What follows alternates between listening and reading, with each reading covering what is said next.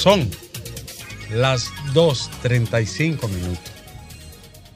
Se inicia el sol de la tarde en esta nublada tarde del primero de agosto, Alejandro. Una fecha histórica porque se conmemora un aniversario del decano, el decano de los periódicos dominicanos. 134 años del listín diario. 134 años, desde el siglo XIX, Alejandro, finales del siglo XIX, acompañando el devenir de esta aventura de la espiritualidad que llamamos dominicanidad. Saludamos al listín, a todo su equipo y de manera muy especial a su director, nuestro amigo, ¿verdad, Domingo? De tantos años, don Miguel Franjura, amigo tuyo también. Sí, fue mi jefe cuando yo Maestro trabajé de generaciones, ¿fue tu jefe? En la información En los de. Santiago. Yo trabajé en la Oh. información de Santiago. Don Miguel Franjul. Mi último paso por los periódicos fue precisamente por el listín diario. Por el listín. Haciendo ya, en el, ya cuando estaba metido en el área de El investigación. listín es la catedral de la comunicación escrita del país. Felicidades para todo el personal, desde los más humildes hasta los más encumbrados. Todos hacen posible que este diario matutino haya perdurado por más de 130 años. Felicidades en este primero de agosto al listín. Bueno, Alejandro, las noticias, los hechos, las informaciones. Tú sabes que tú decías de, de la alegría. Hay un libro de Edgar Cabanas y de Eva Iloz. Ella es judía, medio española, brillante socióloga. El libro se llama La Happycracia. Mm. Sí, el engaño de una democracia basada en la emoción, el consumo, el hedonismo, el narcisismo y, la in- y el individualismo extremo. La apicracia, que es una felicidad paradójica, ¿no? Sí, Eh, de una democracia que no, no te da respuesta y acude a la emoción, que es la parte instintiva del ser, y le da goce y disfrute. Ahora capitaneado por los medios tecnológicos. Sonríe o muere. Sonrió, tremendo texto, ¿eh? Sí. ¿Eh? La norteamericana, ¿cómo se llama? Sí, de- eh, es de- no es de Wendy Brown, ¿no? Sí. Es de Wendy Brown. De Wendy Brown. Entonces, a propósito del artículo mío del jueves Sobre ella. sobre el triunfo apabullante de la banalidad.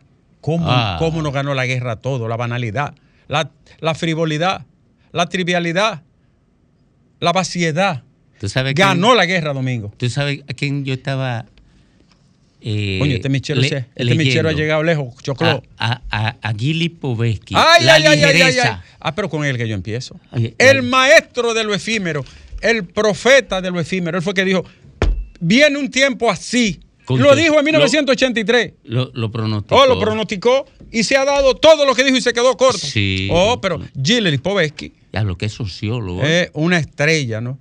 Pero, pero tú y yo perdiendo el tiempo en eso. Y Alejandro hablándome cuando yo llego ahí. De que, De no, no, de que, unos sándwiches. Digo, Eh, eh, no, espérate, pero- espérate. No, no, no. no. El, el diputado fue que lo trajo. ¿Fue el diputado? El diputado. Ah. Yo, yo no sé dónde que está Eh. picando cuarto y vaina. Eh, bueno, pero vamos a ver la noticia, Alejandro, porque hay muchas informaciones para este día. Y después de saludar al Litín, la Procuraduría General de la República ha detenido 20 personas en un allanamiento dentro de su propia instalación. En una lista de acusados, aparte de empleados del área de tecnología y de servicio, con antecedentes penales, que se presume figuran es miembros de organizaciones de inteligencia. ¿Sabe qué hacían, Alejandro? Presuntamente limpiaban a los tigres, le quitaban la ficha por mucho dinero dentro de la Procuraduría. Un equipo de muchos años ahí con mucha preparación y habilidad y diría yo, Alejandro, malicia. Entonces la, la Procuraduría, que la información que tengo es que este trabajo venía desde hace tiempo rastreando por qué algunos sujetos que estaban fichados, por ejemplo, la J no está. La J no tiene archivo. La Dicho Pro- por su abogado. no tiene archivo. Y, tiene, di- y dicen que tiene un cementerio detrás en los bolsillos. ¿Cómo van a Europa? ¿Cómo van a Estados Unidos? ¿Cómo bien? Ah. Si no pueden sacar una carta de buena ¿Y conducta. cómo? Entonces, la Procuraduría ha sorprendido al país con este allanamiento que se presume va a tener muchas personas involucradas, porque eso no lo hace uno ni dos, eso necesita todo un equipo, Claro, ¿verdad? un- un entramado, ¿no? Y, y el control de un sistema. Y el control. Porque ese es un sistema. Sí, un sistema de inteligencia. Sí, un sistema de asiento de información a partir de una estructura alimentada por la inteligencia. Es correcto. Entonces, pero y entonces ya- ellos lo pero- violaron todo, porque eso tiene unos protocolos. Sí, incluso de una seguridad que no todo el mundo debe- puede penetrar. esa- un- unos protocolos, unos controles de seguridad y de acceso, todo eso, para romperlo, tiene que tener unos niveles de complicidad que tipifican perfectamente la asociación de malhechores. Pero eso va a llegar lejos, porque estamos diciendo también que dentro de ese esquema de corrupción también se burlan las embajadas. Tanto No, no, las no, europeas se- como la americana, se- que, no, pero le que- dan- que llevan expedientes de gente sano que están enfermos. Le- no, y de gente que tiene antecedentes. Gente con antecedentes. Que tiene una cola más larga que el cometa Halley y dice, usted está limpio. Y le dan su visa. Limpiecito. Y veremos entonces en qué para esto, porque todavía está en desarrollo, ¿no? El, proceso. En el país fallecieron 3.000 personas en accidentes de tránsito en el año 2022, un poco menos que en el 2021. ¿Sabes que en el 2021, después del COVID, la gente se desenfrenó? Ahí fallecieron como 3.700 personas en el 2021 porque la gente estaba loca por salir. Pero el tema es que seguimos siendo, tristemente, líderes en accidentes de tránsito, en muertes y lesiones, proporcionalmente hablando, frente a todos los países del planeta, Superando los de África. subsahariana incluyendo. Pero lo peor de eso es Compitiendo con Zimbabue, Eh, lo peor de Así es. eso es. que- Mozambique. mira, lo peor de eso es. y muchos años en esa lista de estar encabezando y en segundo. Ricardo, lo peor de eso es que nosotros tenemos algo que es una epidemia y no existe un atisbo de política de Estado, de política pública orientado a mitigar esa situación. Porque se- se- es un, es un, vamos a decir, es una política transversal que requiere de diferentes disciplinas. Los ayuntamientos juegan un papel, la dirección de tránsito, obras públicas, Pero salud. no lo pública. encuentras no en lo ninguna parte. No Voluntad lo- política. hay un- voluntad- no, no lo encuentran. voluntad. Pero hay, hay un tema de un ruido en esa estadística, porque la semana pasada vimos la estadística, que está incluso en el Banco Mundial, de 65 por cada 100 mil. 65 por cada 100 mil son 650 por millón. Es decir, que debió de haber sido más de 6 mil personas. Una de las dos está cojeando. Bueno, pero, pero puede Según ser, el censo. Pero puede ser que la proporción que se No, dice. es el ratio. No, puede puede no, ser. No, pero, pero, por ejemplo, el 70% son motoristas. No, pero 65 es por cada 100 mil habitantes, que es el- Exacto, el- el- 650 por millón. Sí, pero hay Ajá. que ver si eso en estimación, sí. mide a, la, a los estudiantes como a la habitante como población o habitante en condición de conducir. Porque si es habitante en condición de conducir, entonces tienen que hacerlo a partir de un ratio superior a los 18 Sí, años. es correcto. Primera vez que vengo en siete días, Choclo, entonces no me dejan hablar. Choclo, No, no, estoy intercede Ah, aquí. No, no, no, no, Ah, mira, ellos te, ellos te están interrumpiendo, Julio- pero Julio yo te Sánchez, estoy habla, ayudando. Julio Sánchez, Le mandaron una invitación. tú que eres ecuánime, equilibrado y justo, interfiere. ¿Está bien eso? ¿Quién es? ¿Ese ¿Cómo Vicente? quién es? Ah, no, ese amigo mío. Ricardo, yo te estoy ayudando y ellos te están interrumpiendo. Tienes, sí, tienes, tú me estás ayudando, sí, sí, Sí. noblemente. No. Sí. Una onda tropical generará aguacero este martes en diversas localidades del país. Eh, hay varios fenómenos encadenados, uno detrás del otro. Las lluvias son muy necesarias, así que estemos atentos porque estas temperaturas están inaguantables. Alejandro Euclides Sánchez, mi amigo, y amigo tuyo también, ¿lo va a negar ahora? No, Ah. es- Euclides Sánchez. de la ecología. Claro que sí. Demandó emplear política migratoria firme para contener el tráfico ilegal de haitianos.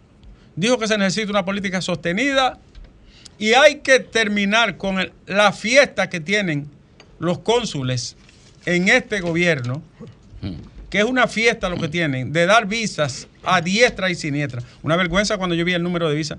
¿Y qué usted me está hablando a mí de control migratorio cuando usted lo que tiene un festín con la visa? Yo lamento decirlo, Domingo, porque no- uno no debe nunca hablar de manera tan generalizada. Pero los cónsules de Haití, el 98% son unos delincuentes. Alejandro, échame la culpa a mí, no, no, a para que no vengan a joder la emisora de que demanda. Son unos delincuentes el 98%. Y unos charlatanes y unos abusadores. Sube esa vaina así mismo, ¿oíste? Ya tú sabes. Bien. Sinvergüenza, abusadores, corruptos y delincuentes. Y seguimos, Alejandro.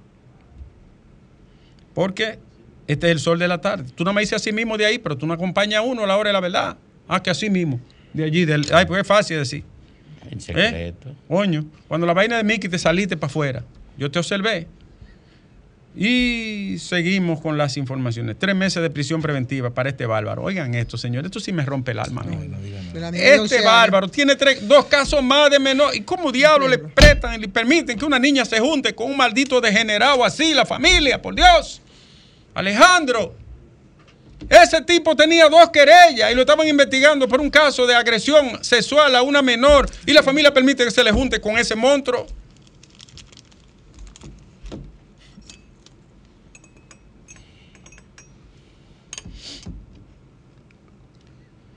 Eh, en Bonao está enquillado Alejandro porque Alicia hizo un, un report- un reportaje muy bueno del informe sobre el tema de los permisos y los agregados. Presidente, medio ambiente, saquen a todos los malditos depredadores de los ríos. No me vengan a mí de que acompañen. Saquen los malditos depredadores de los ríos. Mándenlo para las minas secas. Mándenlo para, para las piedras calizas. Mándenlo para las colas de la presa. Saquen los malditos depredadores de los ríos. No me vengan con vaina ni paño con patas. Saquen los malditos depredadores de los ríos. Ese es el salmo de hoy. Coño. Depredadores tragándose un río para enriquecerse un grupito. Cuando la cola de la presa tienen 100 años de material. 100 años tiene la cola de la presa y ellos quieren el material de los ríos. Saque los malditos depredadores de los ríos y no me venga con, con pendejada. Por cierto, que yo voy a apoyar a Euclides Sánchez porque ha sido un aliado, pero no al alcalde de La Vega, al que está pirando alcalde. Ese es un depredador que, que de- destruyó ríos de Bonao, el tal Alessi Pérez. Así que ni, me- lo presenten, ni me hablen de esa vaina de esa musaraña. Me dicen que él oye el programa. Y Alejandro, sí, pero es un depredador y ahora voy yo a apoyar a un depredador. Ahora, Euclides sí se la jugó con nosotros en Loma Miranda, con Fire con Bri, con todo el mundo, toda la vida. La Academia de Ciencia debiera de, de apoyar a Euclides y al equipo ambiental de la UAS, públicamente. Toda la vida ha sido un aliado y colaborador y defensor de los recursos del país y del Cibao. Comunicadores defienden a Julio Romero. Dicen que fue un errorcito lo que cometió. Tráeme agua, Alejandro. Comunicador. Bien fría. No, tráemela con, con, con agua rá, por lo menos. Diablo. No, mis hijos no toquen eso así. Es un errorcito, No toquen- la violación a una, no a, una, eso. a una menor de 16 años, la embaraza y después que la embaraza también No tiene que hacerle un sometimiento porque se niega la manutención. Y es eso un es un errorcito. Eso es un errorcito. no es un caso. ¿Mm? Yo ni voy a hablar de eso, sinceramente. Eh, Gregorio Domínguez, el diputado del PR, coño, pero este hombre sí baila. Compadre, pero usted no puede estar quieto. Usted tiene que estar obligado bailando en un maldito escándalo. Ahora el Ministerio Público lo acusa de agredir a una señora extranjera. Y están pidiendo varias medidas frente a él pídanla bien duro. Por una vez me llamó aquí, no, que yo no he cometido nada, me que era la madre Teresa. Entonces usted está ahora acusado de agredir a una señora. Pero ¿y tú sabes la flema que hay que tener para agredir a una mujer. Y un diputado, Alejandro. Yo espero que eso sea mentira, porque es una vergüenza histórica, señor. Es un oprobio Uno que le dio una trompada a una mujer. y sigue siendo diputado, el de Sí, Cotuí, que le entramos a dos manos. ¿Tú Sí, te acuerdas? Sí, la Eh, muchacha era eh, policía, la tuvieron que obligar. Eh, yo le puse el diputado rastrero. ¿Tú te acuerdas? Me dijeron, no vaya con tú, que es un león. No voy. no voy. Abusador y rastrero, Alejandro. ¿No es así? Y tú dices que sí, pero de ahí de esquinita. No, pero tú verás, el, el PRM, eh, el Día de la Mujer emite un comunicado apoyando Apoyando a la, la mujer. la mujer. eh. Pero tiene, pero abriga, le da abrigo a lo que Ah, golpean a la em, mujer. porque ese tipo debieron de votarlo de una vez. Claro, pero en cualquier país del mundo, cualquier partido del mundo. Oye, cualquier país del mundo. Ahora, Cualquier- en cualquier partido Ahora yo te voy del decir- mundo lo, lo expulsan. yo te voy, sí, y lo mantienen ahí. Ese tipo que agredió a ese infeliz policía. Al final ella, yo que hasta retiró la querella. Me- acabo de la policía. de- no, pero, pero la- lo siguió la justicia. lo siguió. El Ministerio Público lo llevó hasta Lo la llevó. Suprema Lo Corte llevaron, sí. y lo condenaron. Lo condenaron. Es una vergüenza. Y ese tipo va a tener una boleta con su cara ahí. El PR al PRM le importa esa vaina. ¿Qué le va a importar? Eh. No tiene ahí a la mujer de, de, de, de- No, hombre, de no. logro poniendo afiche a dos manos la vega entera. Ayer, ayer, Eh, con el descaro más grande del planeta. A la, a la señora de, del señor López, que dicen que come volcanes, aunque se coma el diablo, es una vergüenza.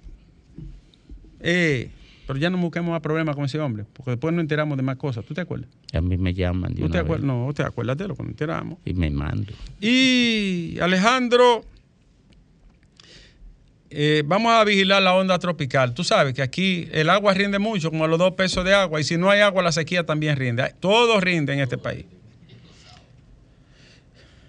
Bueno, Jonathan Lireano es un colega, comunicador y amigo de muchos años. Se lanzó ayer a diputado. Es un muchacho pensante, sano. Es sano, ¿verdad, Ivonne? Pero promuévemelo, ayúdame. Él va por la circunscripción número 3 de Santo Domingo Este, eso es San Isidro y sus cruces. Merece un voto, Jonathan. Usted no está apoyando a un delincuente, ni a un aguantero, ni a un rifero, ni a un bandido. Un joven bueno de su comunidad. Y al, y al- y un al trabajador un trabajador comunitario. Un trabajador comunitario, un periodista siempre. ético, toda Claro. la vida ha sido así. Dime. Es de los, de los pocos que ha presentado un plan de contenido de propuesta de lo que piensa hacer. Sí, lo tiene su plan. No, te estoy diciendo. Sí, es cierto. Aquí los candidatos se están ocupando en esta en este tema de la diputación y demás. Mucho en, afiche. En el afán de la fotografía y el afiche y un eslogan de cartón mojado. Y nadie está proponiendo nada. O poca gente está proponiendo Ahora, algo. señores, Jonathan Liriano se encargó de hacer su tarea. este, este Congreso y estos legisladores del PRM son un estropicio. Este señor de Montecristi, desde hace tiempo viene cometiendo tropelía. Y ese hombre no tiene vergüenza, Alejandro, este sujeto. Eh, Desde hace tiempo, yo no, no podían llevar a otra persona a ser senador por Montecristi. Tienen que ponerle esa vergüenza al país. Ahora hizo, fue declarado y que rey de que yo quede de la parada dominicana. Hizo un lío. Parece que invitó a todo el que le dio la. Él quería que Sonamera invitar. Mire, lo menos que usted le toca, señor, Mo- ¿cómo que se llama él? Moreno Arias. Moreno Arias, lo menos que a usted le toca es devolverle el mínimo centavo a la gente que depositó dinero para, para ir a, Estados Unidos buscar una visa. Si usted tiene respeto, sin ese, lo menos que le toca es devolverle el dinero y pedirle perdón. Porque usted cada vez que sale en la prensa con un escándalo vergonzoso, señor, usted no deberá de presentar otra vez su cara en una boleta, ¿verdad que no, Moreno Arias? Porque usted lo que es una vergüenza para el Congreso, para la política, para su partido y para la ciudadanía. Y no hay más gente allá. Ahí está la hermana, ahí hay una muchacha muy seria y noble. ¿Cómo se llama? La hermana de Nelson Cruz, del pelotero. Eh, ¿Por qué no ponen una gente así? Es la gobernadora. que, que- que no es una gente que va a hacer daño ni maldad. ¿eh? O cualquier otro, qué sé yo, como se llame. Pero ese tipo no me lo presenten otra vez, que cada vez que sale la prensa es con una vergüenza y un escándalo. Ahora, la fuerza del pueblo no tenía nadie. Hay un muchacho joven ahí que se llama Heisel. ¿Cómo se llama? Haisel González. ¿Y por qué no llevaron a Heisel? Que es un Porque tipo Heisen saludable. no era el que más medía, porque la gente tiene que aprender, señores, a empezar a depurar, porque es que estamos mal Ah, porque también es la definitivamente. ciudadanía. Porque es que ese La señor ciudadanía. era el que tenía Pero más iba Surún posibilidades, y como a Hernández los- del colegio y también a los que marcaba. partidos, como le importa un comino, cualquier esperpento que vayan a llegar, no importa el lastre que tenga, entonces esos son los que seleccionan. Él era el que Tú medía sabes más. que no es que uno-. Eso no, es matemática. No hay diferencia, pero yo me di cuenta que yo no tengo pasta para yo pertenecer a un partido político, porque una vaina así yo no me la trago. Y tener que salir Yo a una vaina y así le, tener que salir Yo voy y le digo al líder, líder, Bueno. maestro líder y guía, hágame el favor. A usted le han dado una pela de lengua en un patio. Vamos a, sen- vamos a sentar allí. ¿eh? Y, me- y lo siento abajo de una mata. ¿Eh? Bueno, ahora para, ¿Eh? para algunas... Le- oh, pero es que no puede ser. Bueno. No Ah. puede ser. Hay muchas Es que críticas. se decidió una, se decidió una, tomó una decisión política de que por encuesta. Y de hecho yo tenía hace un mes y algo eres- los eh, números. déjame, déjame hablar por ti hoy. Espérese, doctor. Déjame hablar por ti hoy. Espérese, doctor. y se decidió que No te metas en esa vaina. Espérese. Bueno. Que Eh, tú vas adelante, adelante de la encuesta y es lo que te importa a ti en la circunscripción 1. Deja esa vaina ahí. No, Eso es de pero- aquel lado del río, no te metas en pero eso. yo, ahí. yo no me la agaza por los temas. No, Yo- pero no te tema. Entonces tú te vas a meter. eh, eh. No, pero te estoy diciendo que se tomó una decisión en el orden. Pero que yo lo sé. Ah, bueno. No te metes en eso. Entonces, eh, yo creo que es a la gente, a la gente hay que orientarle, a la gente hay que decirle, porque ahora nosotros vamos a tener una cualquierización también de, de- Voy de a hablar con. Iván para que retire lo dicho. Y si- Alejandro.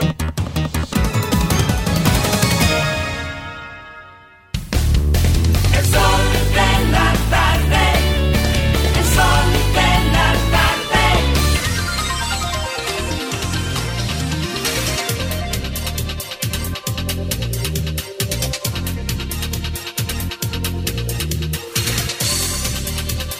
Ayer, Alejandro, yo no pude estar.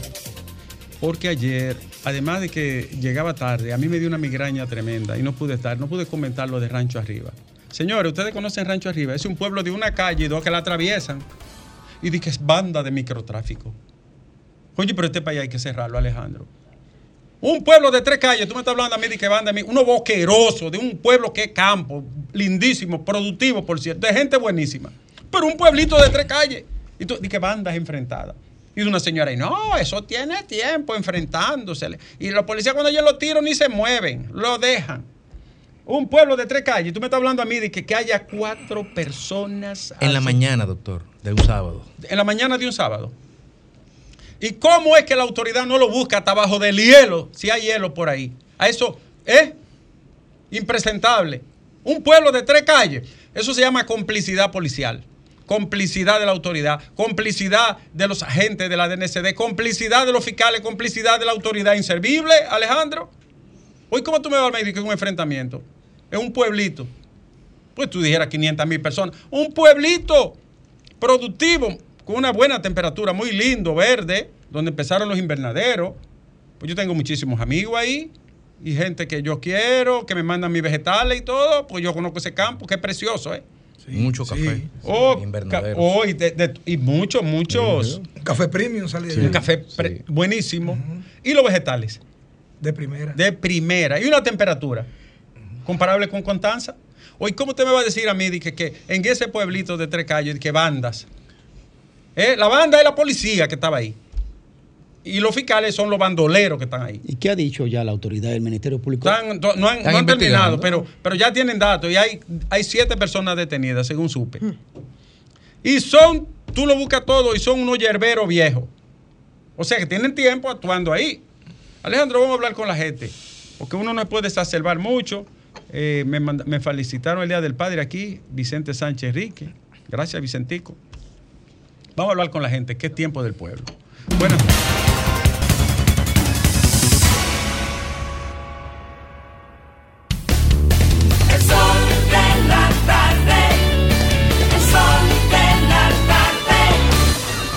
Comunícate 809-540-1065. 1-833-610-1065 desde los Estados Unidos. Sol 106.5, la más interactiva.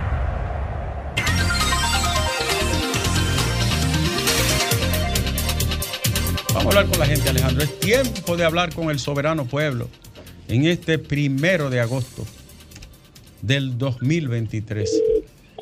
Eh, tengo información de que los pasos en el acuerdo de el PLD y la Fuerza del Pueblo van bastante avanzados. Bueno. Y van bastante avanzados. Aceleren eso, ¿eh? Ah, recuerden que hay gente que son intactas como Grimer. Buenas tardes, señor. Buenas, doctor Nieves, y bendiciones para todos los demás que están ahí. Doctor Amén, Nieves, igual. escuchando todo esto que usted ha dicho, nuestro país da pena y vergüenza, de verdad, con todas las cosas que están pasando. Y, y en unas elecciones, porque ya está bueno, que van a venir el próximo año, como usted dice, hay que votar por gente que sirva. Por persona Ahora, que sirva. Sí, yo, señor. yo quiero hacer la, la siguiente pregunta para dejar en la reflexión de todos los oyentes del, del Sol de la Tarde. Ahí, doctor Nieves. ¿Es posible poder reelegir un gobierno, doctor Nieves, que, de acuerdo a lo expresado por el presidente del Tribunal Constitucional, doctor Milton Ray Guevara, tiene cerca de 60 sentencias de ese organismo que no cumple, el más alto organismo a nivel judicial. Bien. Eso hay que reflexionar. Estoy de acuerdo con usted. Pero ahí hay más de 200 sentencias. No son 60, más de 200. Buenas tardes. Buenas tardes, querido elenco. ¿Qué tal están? Muy, bien. querida. Adelante. Le habla Jennifer desde Barahona. Barahona, la perla del sur. Así es. Primeramente, darle las gracias a Dios por permitir que, que se vaya desarrollando y luego a nuestro presidente por las luminarias, la limpieza del pueblo y le pedimos que continúe cuatro años más. Continúe, está bien, querida. Gracias a ti. Buenas tardes. Eso, ahora tienen uno consente y no le dan vergüenza, señores. Eh, llamando, defendiendo al presidente, pero lo pueden hacer, tienen el derecho. Pero tú sabes lo que pagarle dinero para que estén llamando a, la- a las emisoras. Y quiero poner, mira, en la Nuña de Cáceres acaban de entarbiarla ahora mismo. No tiene dos meses eso. Y ya eso es lo que parece una pelota de basquetbol. El dinero de nosotros los dominicanos, por Dios.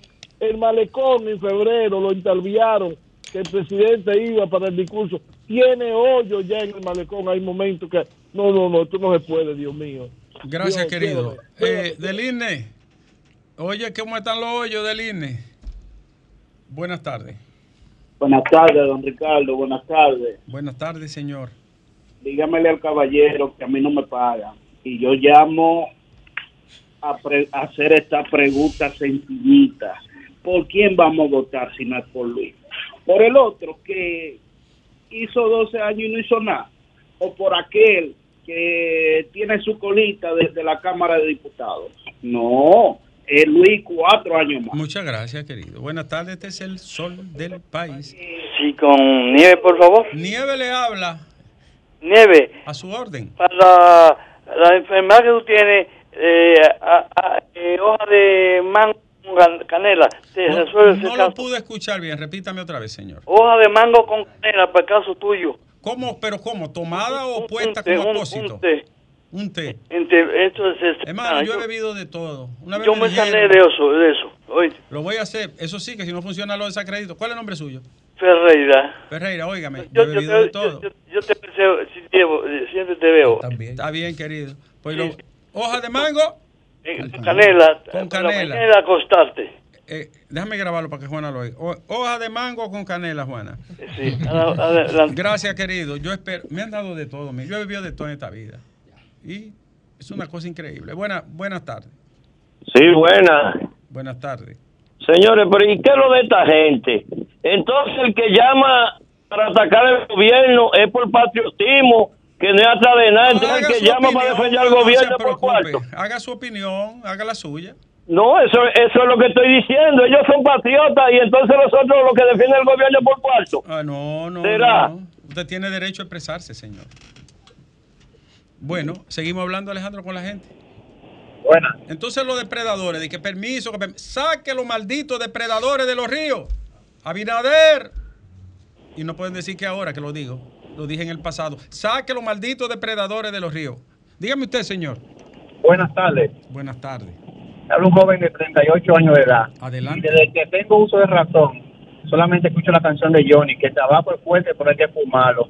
Todo el tiempo las cosas están mal, hasta que no salga un proyecto de nación a, a corto y a largo plazo. Todo va a seguir igual. Aquí no tenemos un proyecto que dure 20 años, que el que llegue lo continúe, porque solamente para buscarse para el que llegó, pero no para el país. Bueno, pues yo estoy de acuerdo con usted. Usted de los míos. Amén. Queremos un proyecto sustentable que tenga un pacto por la educación a 25 años, Alejandro. Nadie puede tocarlo si no es para mejorarlo. El que lo toque preso. Así mismo, un acuerdo sobre el tema de la salud y la seguridad social, un acuerdo sobre los recursos naturales y medio ambiente. ¿Eh? Yo estuve mirando, estuve mirando el Oh, un acuerdo sobre ciencia y tecnología, Alejandro. Exactamente. ¿Eh? Y- y estuve escuchando en China un proyecto que va a durar 50 años para hacerse y nadie puede poner la mano. Le digo la verdad. En Chile acaban de firmar un acuerdo que dicho sea, Boris se está recuperando. ¿Ustedes han visto? Ha ido recuperando. Ojalá se recupere. Acaban de firmar un acuerdo Ojalá se recupere bien. sobre inteligencia artificial. Ojalá se Mira, ojalá se Todas recupere las bien. cosas. Te voy a decir Ojalá por que- qué, ojalá Ricardo. se recupere y termine bien, por dos razones. Una, sabes que es del, tiene un rasgo, ¿verdad? es del sector progresista, Sí. primero, y segundo, es muy joven en la presidencia y un fallo de él es una catástrofe para el sistema partidario de América, de América Latina. Acaba de, de- de tomar una serie de medidas muy positivas. Yo la verdad no sé por dónde es que va Bad Bunny ya. Al principio me sentí confundido también. El que está complicado es Petro. Sí, claro. lo Es- pero Ay, Petro, ay, ay, Petro, que es un zorro, ¿no? Eh, Ay, yo ay, pienso ay. que Pero ¿y manejado- cómo este manejado- chico? Sí. Señores, la vida.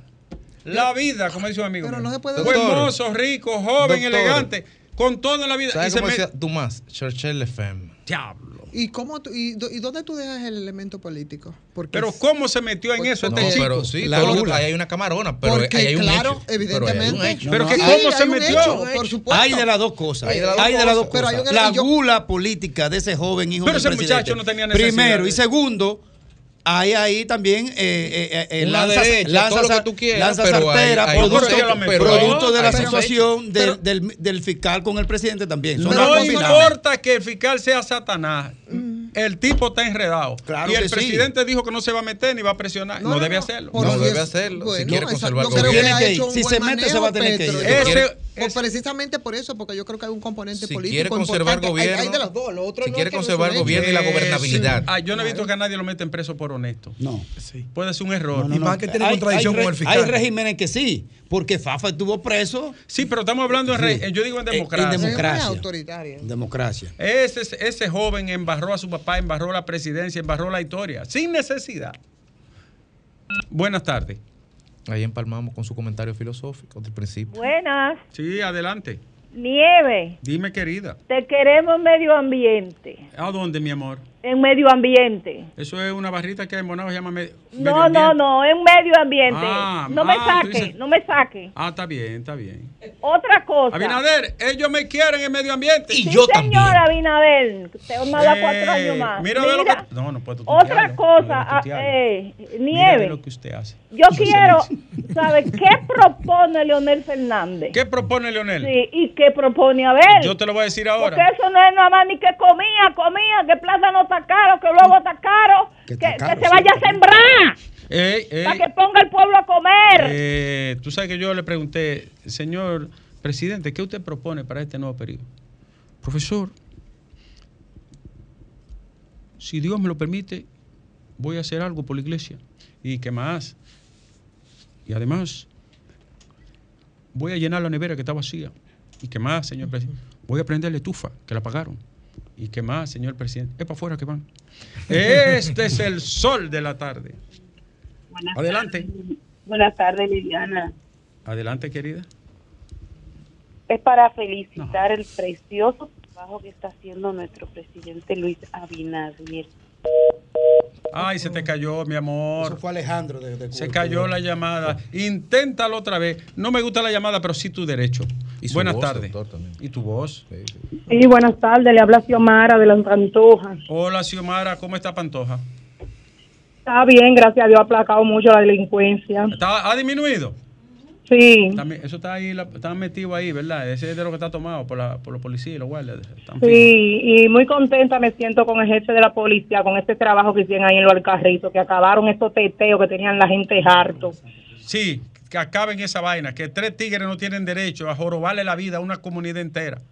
Tres jodidos Exactamente. Sí. Entonces el presidente quiere hacer el trabajo y no, la gente no lo ayuda. Gracias, querida. ¿Y usted qué dice? Sí, buenas tardes. Buenas tardes, señor. Primeramente, a felicitarlo por su excelente programa, El Sol de la Tarde. Es excelente porque lo es. Claro, y con las personas ideales para que lo manejen. Así es. Así es. Nada más hay uno que, que no me cae, pero tengo que tolerarlo. Está a la derecha mía. Bueno, Milky Corniel, de aquí de Cristo Rey. Cristo Rey, ¿cómo está Cristo Rey, querido? Hace mucho que no voy por ahí. Cristo Rey se ha convertido en un solo nombre. La educación, la salud, la seguridad, el bienestar, el agua potable, el deporte. Solo tiene un solo nombre aquí. Oh, pues me voy a mudar, Juana. Juana, vámonos para Cristo Rey, al lado de Cruz y Minián, para que acabemos ahí mismo.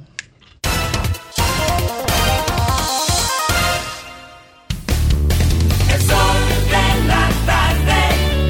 El sol de la tarde. Son 106.5.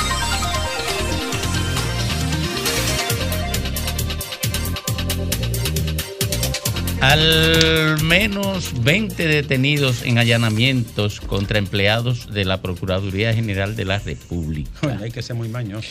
Dentro de la lista de acusados, aparte de los empleados del área de tecnología y de servicio al cliente o al usuario, eh, con antecedentes penales se presume fueron, figuran ex miembros de organismos de inteligencia. Ay, mi madre.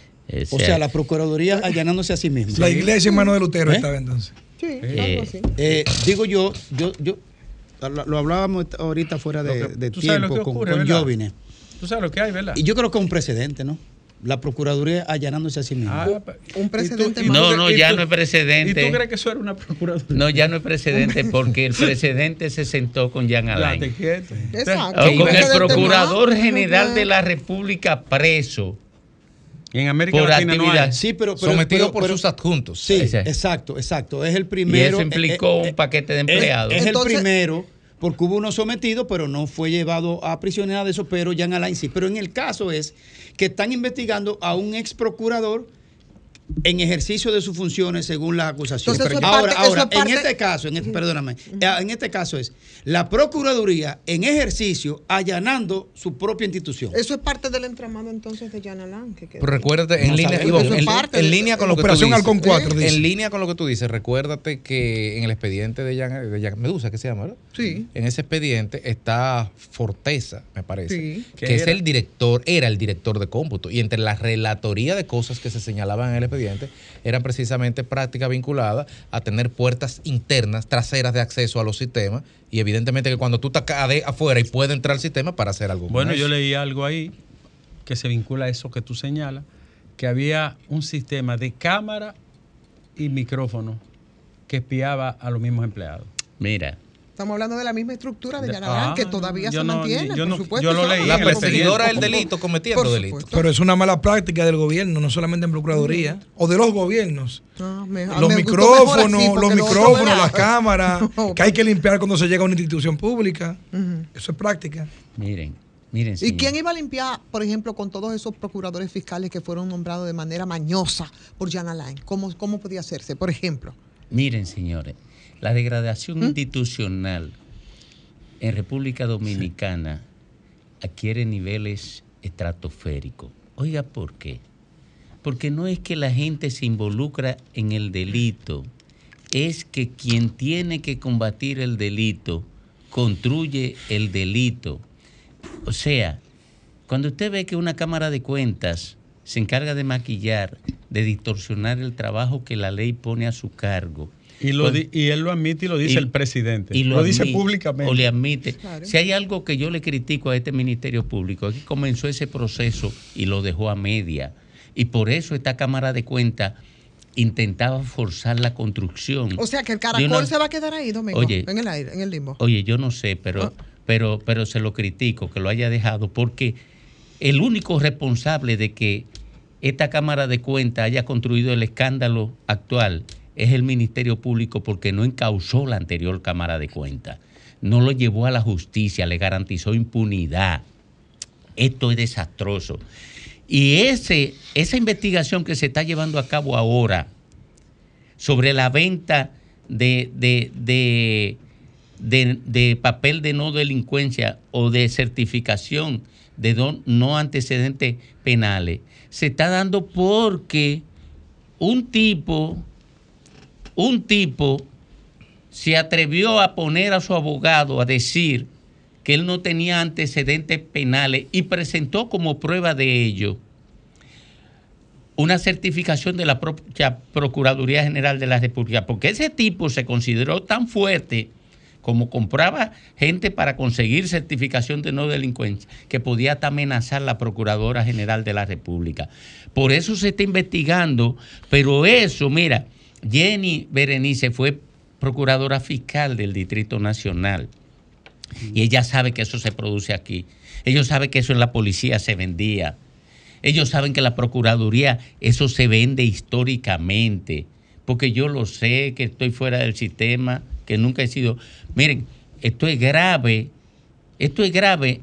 Y cuando esto entra en el debate de la política, A lo, lo único que le interesa al político es o que el otro haya hecho lo mismo que él o que, o que sea más grave. No le interesa que esta sociedad se limpie. Por eso es que yo digo que, que esos partidos son, son, son porquería. Pero, oye, oye el dato. A esta hora, por ejemplo, dice la información sobre el allanamiento a la Procuraduría, que al menos 20 empleados de la Procuraduría General de la República fueron detenidos hoy durante varios allanamientos llevados a cabo por la Dirección de Persecución del Ministerio Público y de la Procura- Procuraduría Especializada de Persecución de la Corrupción Administrativa en Santo Domingo, ¿verdad? Los allanamientos se realizaron en coordinación y ahí viene la pregunta que yo me hago. La información dice, los allanamientos se realizaron en coordinación con la Dirección General de Control de Drogas y la Policía porque- Nacional porque contra había- los a colaboradores. Claro. quienes Porque son acusados de formar una red delictiva delica- a retirar fichas Tú a sabes, terceros. exacto, por el tema de la Mm. ficha. Y ahí entra lo que estábamos hablando, Félix, fuera del aire, en este tipo de prácticas que va más allá de lo político, como señala Domingo, e impacta ta- en toda la sociedad, porque cuántas solicitudes de visa, cuántas solicitudes de trabajo, cuántas personas domésticas tú tienes en tu casa que tú depuraste con un, pidiendo un certificado a la Procuraduría y evidentemente que si hay una estructura ahí de, de oferta de, de este tipo de servicios, tiene que haber alguien que las compre y que las adquiera. Entonces tú vas a cualquier sitio, limpia tu documento y vulnera a un tercero y lo engaña pendejamente. Mira, yo creo que tú dices que no tiene que ver con la política. Yo creo que sí, que es todo lo contrario. No Todo- solamente. to- Bueno, no solamente. Yo creo que todo tiene que ver con la política. ¿Por qué? Por eso nosotros mismos, desde los medios de comunicación, debemos tratar de, a- eh, de- de impulsar la democracia partidaria para que a los partidos políticos puedan ir personas con condiciones, personas con educación, personas con criterios, personas con valores. Porque ¿qué es lo que pasa? Cuando tú, que eres serio, no participas de la actividad política, tú dejas que decidan por ti delincuentes, gente que va a la política buscando simplemente el beneficio económico o atracar el, el- Estado. Entonces hay que seguir promoviendo la educación y los valores. Ese tema, por ejemplo, de la formación política en los partidos políticos, que ningún partido prácticamente lo cumple, más, sin embargo, o sin embargo, es un tema hasta de ley, pero no hay educación. Hay que promover que a los partidos políticos vayan gente con criterio, para que al Estado vaya gente seria. No, yo estoy de acuerdo contigo. Pero los partidos también en sí mismos, yo creo que también tienen que, las formas de hacer política definitivamente que hay que cambiarlas, porque ¿cómo es posible que los partidos no tengan control de su militancia, ni siquiera de su dirigencia en esa, en esa misma dirección? De la, en Es la que lo tienen, hablando? lo ¿Eh? tienen. No lo tienen. Lo- claro que no lo se tienen. hacen el loco, si pero lo tienen. Si lo tuvieran, no, no estuviésemos nosotros hablando de lo que de lo que fue tema la semana pasada, de estar mandando de que listicas para depuracioncitas y No, eso, hipocresía, eso es para limpiarse la mano como. Pilato, como yo dije ayer. Pero claro que lo tienen. Y ellos saben quién es el senador de Montecristi y cuáles son sus características. Ellos lo conocen bien. O sea que, bueno. Mira, yo estuve fin de semana, a propósito de eso que ustedes dicen, yo tengo un amigo que es de Pimentel, provincia de Duarte, o sea, San Francisco de Macorís. Un hombre que yo aprecio mucho y él está aspirando a regidor. Él quiere ser regidor de su... Pimentel es un municipio que debería de tener más desarrollo, muy productivo, de gente muy buena, de mucha agricultura, cacao. Y yo fui a darle un, a visitarlo, a darle un espaldarazo. Lo visité con su familia, almorcé allá, todo. Y entonces un, un hombre que se preocupa por su comunidad, que es un hombre sano, bueno, luchador, incansable. Pero está en un partido que quizá no sea mayoritario. Y la gente, todo el mundo lo conoce. Y cada vez que hay algún problema lo llaman y él que resuelve todo. Pero entonces la gente vota por su partido. Eh, exacto. Yo Vota por la marca. Increíble, votan por su partido. Por teniendo personas buenas. por la estructura. Yo fui a visitar a mi amigo Bienvenido Checo a Pimentel y a, y a darle mi respaldo. Amigo mío, Checo. ¿Tú lo conoces? Claro. Ah, pues yo fui a su De pueblo. muchos años. Y yo espero que una persona como él salga y sea electo regidor. Porque hay gente así que tiene que elegir la comunidad.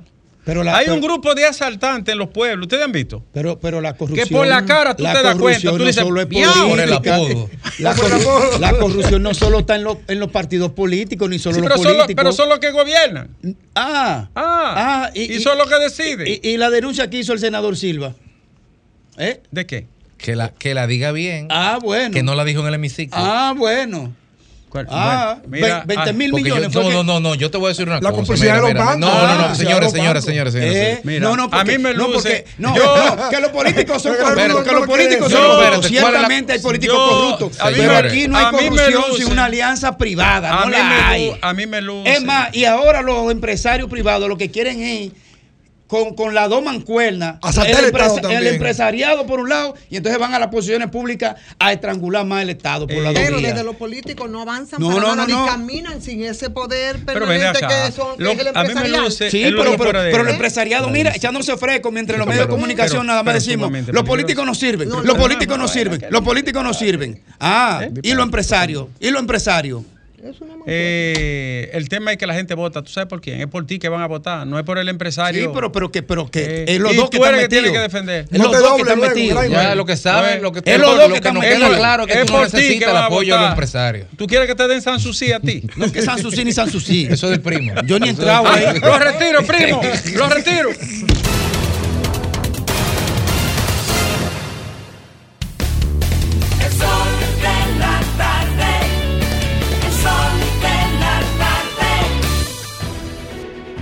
Sol 106.5, la más interactiva.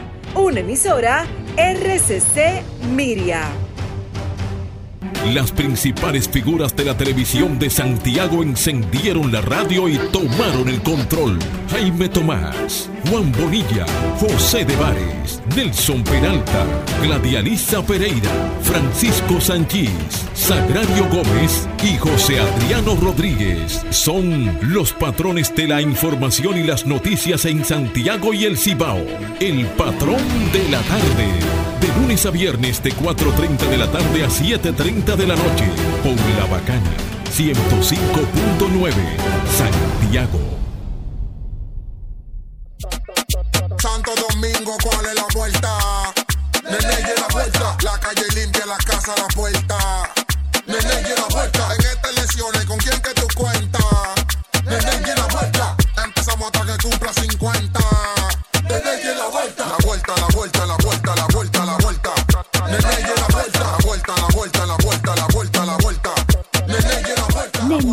Alcalde 2024-2028 Distrito Nacional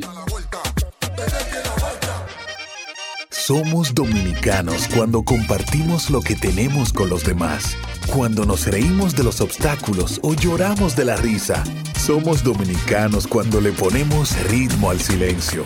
Cuando somos el alma de la fiesta y cuando decimos con orgullo de dónde somos. Por eso, lo dominicano se pega. Porque cada día más estamos orgullosos de estar mejor. Gobierno de la República Dominicana. Sol de la. Jalao con lo mejor de la gastronomía dominicana en el mejor ambiente.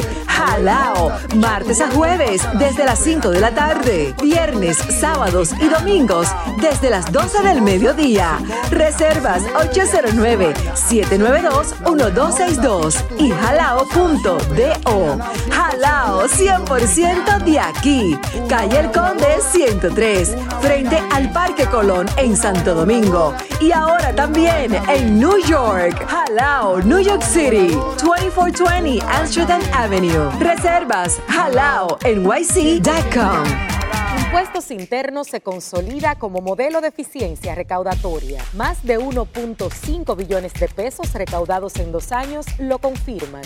Somos más cercanos. 170 mil personas han recibido educación tributaria. Hemos mejorado más de 30 servicios en la oficina virtual, RNC en 24 horas y un facturador electrónico gratuito para MIPIMES. Avanzamos hacia la administración del futuro. Dirección General de Impuestos Internos, cercana y transparente.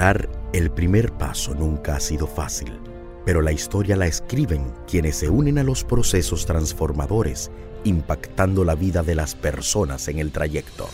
Este es el momento para que te unas a la conformación de los colegios electorales y hagamos un proceso histórico en favor de la democracia. Nuestra democracia. Junta Central Electoral. Garantía de identidad y democracia. El sol de la tarde. Todos tenemos ese ingrediente secreto en nuestros platos. El nuestro es Quesos Michel, tu aliado en la cocina. Te saluda Idanis Rodríguez, comisionado del Departamento de Transporte de la Ciudad de Nueva York. El alcalde Adams y yo te invitamos a ser parte de Summer Streets. Este año estaremos en los cinco condados. En Queens y Staten Island el 29 de julio. En Manhattan el 5, 12 y 19 de agosto. Y en el Bronx y Brooklyn el 26 de agosto. Para más información visita nyc.gov barra diagonal Summer Streets. Te esperamos. Santo Domingo, ¿cuál es la vuelta? Nene, la vuelta. La calle limpia, la casa, la puerta. Nene, la vuelta. En estas elecciones, ¿con quién que tú cuentas? Nene, la vuelta. Empezamos hasta que cumpla 50. Nene, la vuelta. La vuelta, la vuelta, la vuelta, la vuelta, la vuelta. Nene, la vuelta. La vuelta, la vuelta, la vuelta, la vuelta, la vuelta.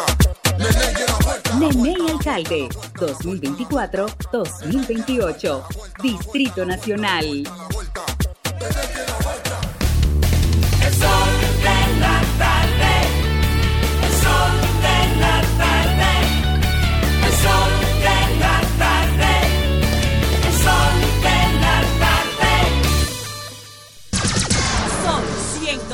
Punto cinco. Tres 33 aquí en el sol del país, en el sol de la tarde. Y tengo una invitación para todos los oyentes y también para el equipo. Este miércoles 2 a las 5 de la tarde. Conferencia Análisis de la nueva ley de casación número 223. Mi amigo el profesor José A. Cruzeta, magistrado Cruzeta, pasado juez de la Suprema Corte de Justicia y magistrado y presidente del Instituto Dominicano de Derecho Procesal, y nuestro amigo Servio Tulio Castaño, vicepresidente ejecutivo de la FINJO, a las 5 de la tarde en el Auditorio 1 de la Pucamaima. La Escuela de Derecho y la Fundación Institucionalidad y Justicia nos invitan a esta importante actividad. Cruzeta es un, un ducho, un erudito, ¿eh? Y Servio, que es un polímata. Entonces están invitados todos. Avanzamos, avanzamos en el sol de la tarde con la reina Ivonne Ferreras. Muchísimas gracias, compañeros. Gracias, Domingo. Una reina con deuda. Eh, señores, en el día de ayer, antes de ayer, murió un ícono del periodismo haitiano mientras preparaba su noticiero, Liliane Pierre Paul. Una, una mujer asediada hasta lo último durante la dictadura de Jean-Claude Duvalier, eh, tomó muchos riesgos en, esos tiempos, ¿no? Difíciles también para, para Haití. Eh, fue al exilio, pero una línea indoblegable de denuncia de los de los atropellos y de los problemas y de los males que se producían en ese país. Primero fue a Venezuela, fue a Canadá, en fin, que definitivamente ha sido, eh, ha causado mucho pesar. Le conocí a Liliane Pierre Paul eh, y en el día de antes de ayer, antes de ayer, pues murió. Em, señores, el caso de, de Ocoa. El tema, el caso de Ocoa, que me recuerda un caso similar. Lo que pasó el pasado sábado en Ocoa con los cuatro dominicanos que fueron descubiertos ahí en Rancho Arriba, en lo que aparenta fue la ejecución del crimen organizado. Y la verdad es que definitivamente yo no puedo dejar de recordar lo que ocurrió en este país en agosto del 2008, eh, ahí con, en la matanza de Paya. El caso tiene similitud, siete colombianos vinculados al tema del tráfico internacional de drogas, que fueron primero raptados, posteriormente fueron asesinados en un cañaveral. Y ahora cuando tú ves la, la ejecución de estos cuatro hombres cuyos cuerpos aparecieron ahí en un solar baldío, ahí en el municipio de Rancho Arriba, recuerda de la peor manera posible de nuevo que el tema del narcotráfico, que ha echado raíces bastante profundas aquí en República Dominicana, bueno, pues sigue presente y la verdad que lo hace de manera bastante, bastante preocupante, ¿no? Hay muchas versiones respecto a esto, de manera oficial todavía no tenemos, no hay, no se ha dicho qué es lo que pasó, pero lo que las versiones oficiosas de personas que hablan de que las víctimas se habrían encontrado un alijo de cocaína, que estaban buscando mercado en San José de Ocoa, pero que cuando aparecieron los verdaderos pro- propietarios de esta mercancía, entonces se negaron a devolverla y por supuesto pagaron con su vida el tumbe y por supuesto eh, eh, la forma de cómo, de cómo actúa el crimen organizado. La policía ahora es poco lo que ha dicho, habla de que las víctimas, eh, tres de las cuales tenían un historial delictivo que está vinculado al tema de, del microtráfico, que fueron ejecutados en la madrugada. Y bueno, ojalá que las autoridades y que el Ministerio Público en este caso, la misma policía, pues esas pesquisas pues puedan esclarecer este caso, este crimen múltiple que apresen a los responsables, que hagan los sometimientos a la justicia y aunque algunos familiares tienen mucho temor por tratarse de un pleito de drogas, por involucramiento del narcotráfico, eh, no se esfuercen quizás lo suficiente para que este caso sea eh, conocido como se debe. Sin embargo, a mí me hace recordar lo que en este país ocurre desde hace un tiempo. Es un tema bastante urticante, pocos les gusta referirlo, pero esas complicidades que se han dado aquí siempre y que nos tienen que recordar que de tiempo en tiempo se recicle el tema del narcotráfico. Y ustedes recordarán, me parece que fue en el 2018 o en el 2019, cuando eh, un negocio de microtráfico que quedó graficado de una manera increíble, proyectado eh, al desnudo con la filmación de la invasión de una peluquería. Ustedes recuerdan ese caso en una de las villas aquí, aquí en República Dominicana por agentes antidrogas, que evidenció que como en este caso, porque decía Ricardo, no es posible que en dos calles, en tres calles, y donde todo el mundo sabía, nadie se enterara de qué era lo que estaba oc- ocurriendo ahí. O sea, ese negocio que está vinculado al narco, en este caso al microtráfico. Entonces, me recordó mucho el caso de Paya, pero también me recordó el caso de esa peluquería y mucho más me recuerda, señores, cómo aquí se pasan eh, asociando, chantajeando, obligando, extorsionando, cobrando peaje y hasta castigando con pena de muerte a jóvenes que obligan a integrarse o que los integran por necesidades extremas, por supuesto, en estos casos, a las redes de distribución de, de- de estupefacientes. Ese video fue bastante revelador. Pero lo que pasó en Payá hace desde el 2008 a la fecha fue revelador. Y no puedo dejar de preocuparme ¿eh? y de asociar a esos casos lo que acaba de ocurrir en, Ocoa. Que probablemente el temor en algunos casos pueden eh, llevárselo, el componente eh, al olvido. Pero el, el microtráfico aquí, el tráfico de drogas, que compete a ese mercado pequeño interno, que compete a esa delincuencia entrecomillada menor, a, esas, a esa delincuencia implantada en los barrios empobrecidos de nuestro país con puntos de drogas que en muchos casos, y hay que decirlo, solamente tienen posibilidad de, de funcionar porque son tutelados por mandos medios y unidades de los que se supone que son los que tienen que perseguir el tema del narcotráfico y el tema del, del microtráfico. Hay que decirlo, eso solamente es posible como cuando Hablamos de esos grandes casos de grandes narcos que aquí para recordar tenemos ejemplos que revolotean en la memoria de todos nosotros, desde el caso Paya, desde el caso Figueroa Agosto, desde el caso Solano, que era el zar de la heroína, desde el caso de Toño Leña, señores, el caso de Quirino y después creo que es el último que tuvimos, fue el de César el abusador. ¿Cómo nosotros nos vamos reciclando en el tiempo? Parecería a veces como que vamos caminando hacia un narcoestado. Yo no sé qué es lo diferente que habría que hacerse, pero lo preocupante de todo esto es que todo eso solo es posible con las complicidades del poder, no solamente del poder político, porque aquí se ha demostrado que eh, muchos sectores de poder han estado involucrados con el tema de- de- del narcotráfico y nos aterramos cuando hablan de la posibilidad de que este país pueda caminar, encaminarse hacia un narcoestado. Pero bueno, el narcotráfico, que es el que usa este país, a esta isla caribeña como puente y se les despliega por los grandes mercados europeos, pero también por los grandes mercados norteamericanos que a veces a mí me parece que son unos defensores de microondas porque son parte del negocio, pero es un tema bastante delicado. y no todos queremos tocarlo, pero es una realidad con la que nosotros hemos estado viviendo desde hace mucho tiempo, en la que nos hemos estado reciclando de tiempo en tiempo. Y cuando vemos situaciones y comportamientos, ¿eh? y, y- y- y lo que ocurrió, por ejemplo, en Ocoa, no podemos dejar de pensar en qué es lo que ha estado ocurriendo en este país, cómo eso ha penetrado todos los cuerpos de poder en mayor o menor escala. ¿eh?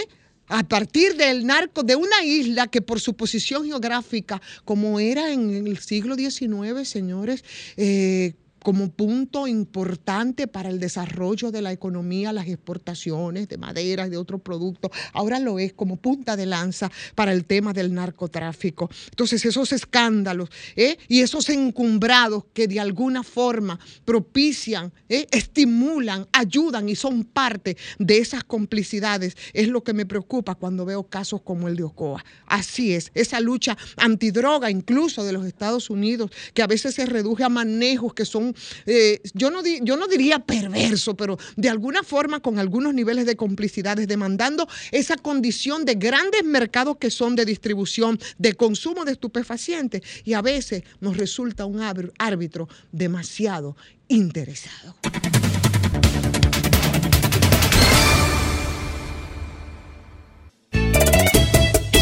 Es verdad,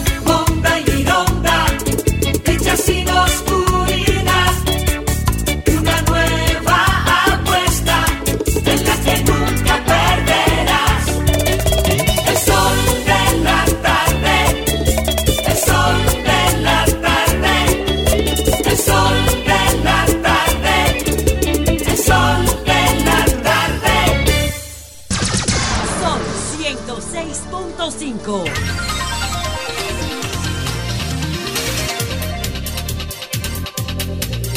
Doce minutos completan las 4 de la tarde aquí en el sol del país, en el sol de la tarde. A esta hora, Graimer Méndez. Domingo y gracias a toda la audiencia de este Sol de la Tarde, Sol del País.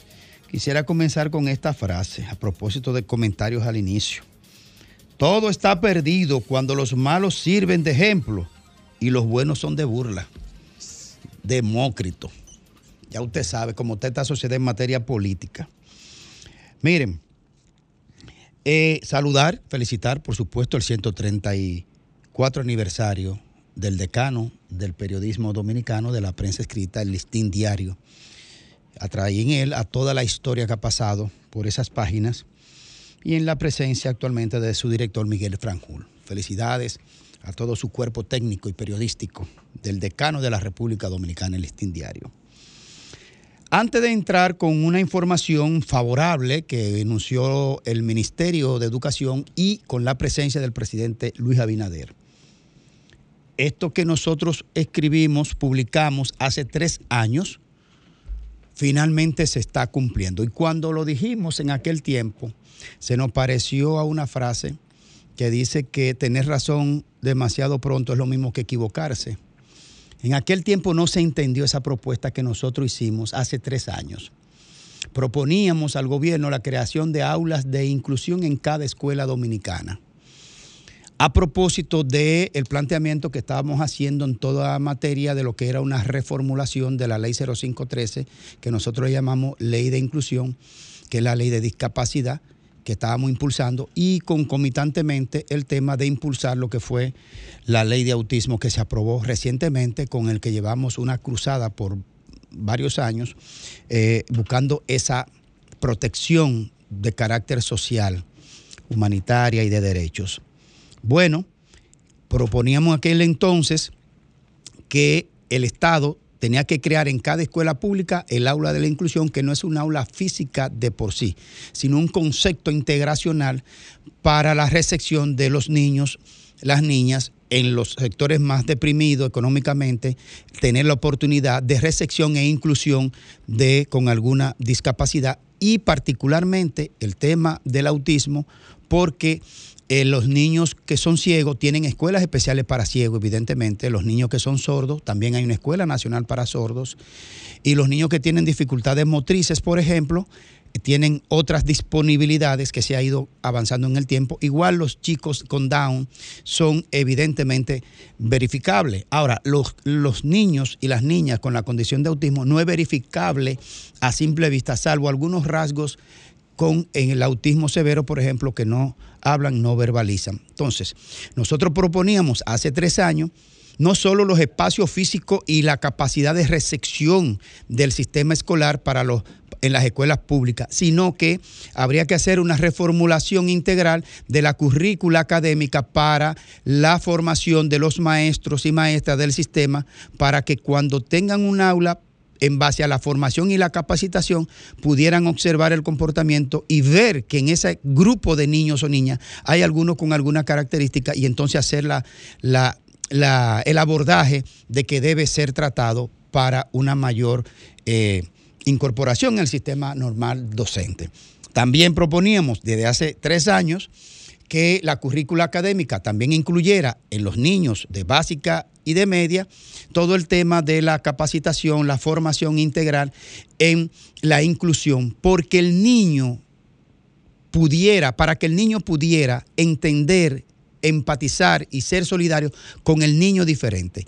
¿Quién es el niño diferente? El niño diferente es el niño que le es distinto por algunas características físicas o psicosociales o neurológico, como el caso de las personas con autismo que, compor- que tienen cierto comportamiento y si son de estratos humildes, mucho más difícil todavía porque el sistema no lo protege a nivel de seguro social, no lo protege a nivel de las terapias, los medicamentos no están en altos costos, es decir, hay un desamparo. ¿Qué ha anunciado el presidente de la República y el Ministerio de Educación?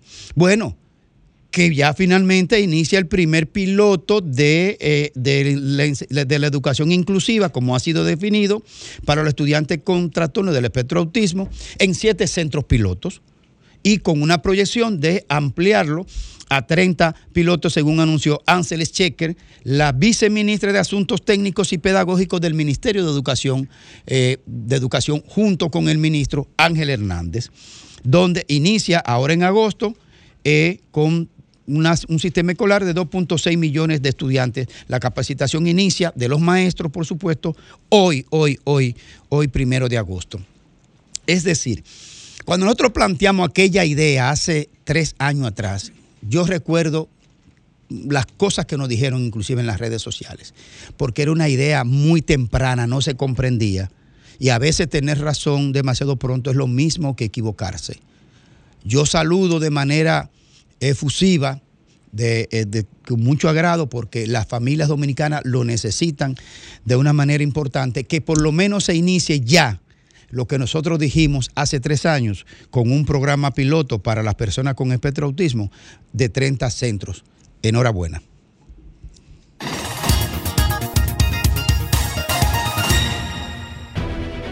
Sol 106.5, la más interactiva. Una emisora RCC Miria. El sol de la tarde. El sol de la tarde. Sol 106.5. Jorge Amado Méndez, él es aspirante a diputado por la circunscripción número uno del Distrito Nacional en la sombrilla del Partido Revolucionario Moderno. Él está con nosotros hoy en el inicio de un proceso del sol de la tarde de presentarle los candidatos a legisladores, a regidores, a alcalde, como una, una contribución a la actividad política para que la gente seleccione lo más apropiado como su representante. Entonces, aquí le traemos el primero de la lista que voy a pedirle a Jovine que lo conoce para que lo presente, ¿verdad? De manera que, que la presentación sea por conocimiento de primera mano. Me dicen que es amigo de Jovine y yo creo en Jovine. Y yo creo en Jorge Amado. Gracias, Domingo, por, por esto. No, señalar eh, a muchos de, de sus amigos, por lo menos a mí, hablo en primera persona, nos tomó por sorpresa la, la can- la- presentarse como candidato a la circunscripción 1, una persona a quien tengo más de 25 años conociendo y una persona que siempre me ha distinguido con su amistad, pero sobre todo con la coherencia en su actuación pública y privada. Eh, que personas como él y como otras personas en la circunscripción 1, que no solamente la más decisiva, y aquí está Graimer con nosotros también, Graimer Méndez, eh, no solamente es la más decisiva, sino también, pienso yo, y una apreciación muy personal, la que tiene mayores criterios de evaluación cualitativa a la hora de seleccionar un candidato. Aquí hay que pulsear los votos sobre la base de ofertas eh, ideológicas, de ofertas programáticas. Independientemente de cuáles sean los programas que, tengan todos los candidatos, eso es saludable para la democracia. Así que qué bueno que estás aquí, Jorge Amado, el día de hoy. Y quisiera preguntarte, en líneas generales, ¿cuáles son los planteamientos de tu propuesta como precandidato a diputado por la circunscripción número uno del PRM? Bueno, Federico, y, aquí agradecer a, a Félix, Ivonne, a don Domingo y a Greimer quienes me reciben acá. Eh, para mí, de verdad, que soy un poco nuevo en el ruedo. Yo estaba en el sector privado, ejerciendo de manera normal por los últimos 25 años, pero siempre he estado involucrado también a lo que ha sido las campañas políticas, a través de lo que, apoyando candidatos en lo que fue el Partido Revolucionario Dominicano, ahora yo entiendo el moderno. Y sentado en el sector privado miraba y decía, ven acá, pero si hace seis o siete años le dijimos al país que confiara el, destino del- de la conducción del Estado en manos de Luis Abinader en ese momento, un joven que también estaba en el sector privado, que no tenía experiencia en la, en la cosa pública, aunque sí una tradición familiar, ¿no? Yo decía, ven acá, pero llega, llega el momento y a mis 44 años, padre de tres, esposo, digo, bueno, pero es hora de participar.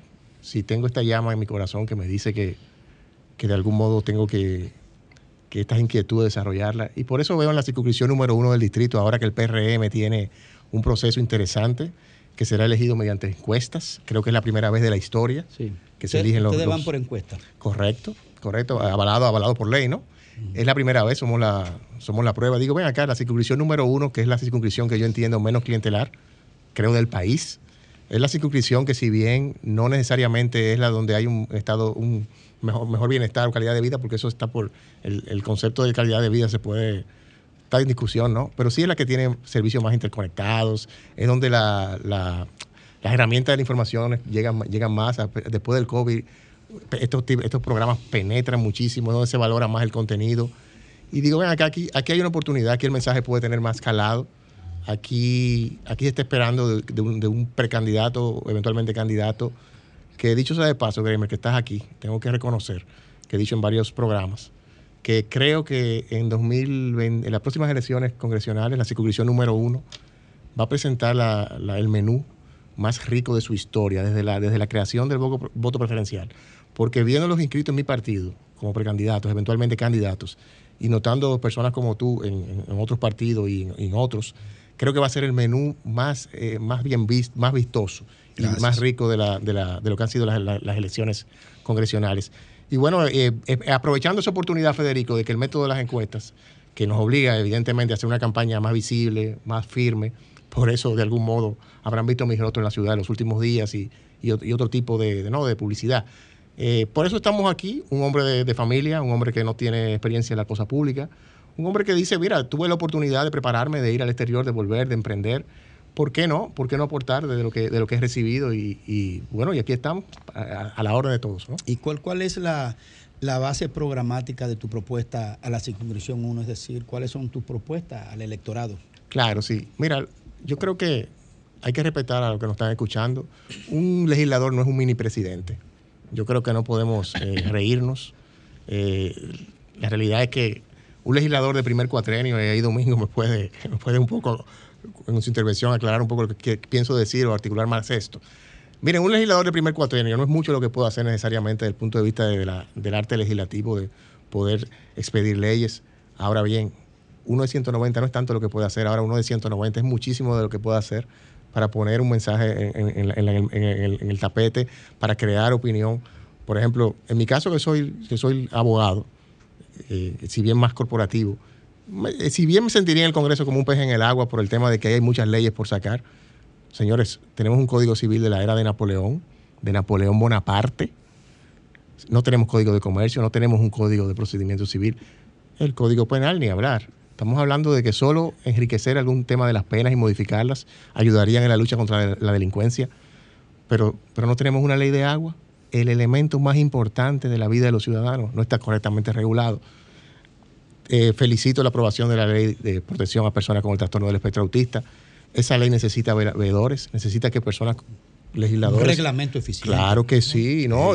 Yo espero ir contigo al a donde el ministro de Hacienda, al de Salud Pública, a sacar esos objetos, esos objetos, eh, lo que establece la ley, ponerlo en práctica, porque para eso es que para eso estábamos llamados los, los- los legisladores allí. Entonces, si bien te digo eso, como abogado creo que hay muchísimo por hacer en el Congreso. El tema, mi tema principal es promover la familia. Yo creo que la familia, como la, como la, la- familia dominicana, está bajo asedio. Creo que lo que es la protección del núcleo es esencial. Eh, nos quejamos de que las células son malas, pero si no promovemos, incentivamos y le damos seguimiento a la familia, ¿qué células vamos a tener? Cuando hablo de la familia, hablo de los valores. Señores, la política está muy banalizada. La política, el humor leve es bueno en todas las áreas de la vida, pero la política no puede ser un relajo. La política es algo muy serio, como lo es la familia. La, política no debe de ser cuál es el mejor meme, cuál es el mejor tic- bailecito de TikTok o, un- el mejor, la mejor vuelta. No sé, la política es más que eso. La política es todo lo contrario. La política debe ser algo serio, algo respetuoso. Es cómo le cambiamos la vida a, a las personas que nos están escuchando. Es cómo contribuimos a mejorarla. Es como uno ve a la persona, por ejemplo, cuando hablo de la familia, pienso en la tercera edad, pienso en la persona de la edad de mi padre. Cómo se le hace difícil emprender después de los 60, 65 años un negocio, por no decir que es casi imposible conseguir un empleo después de cierta edad.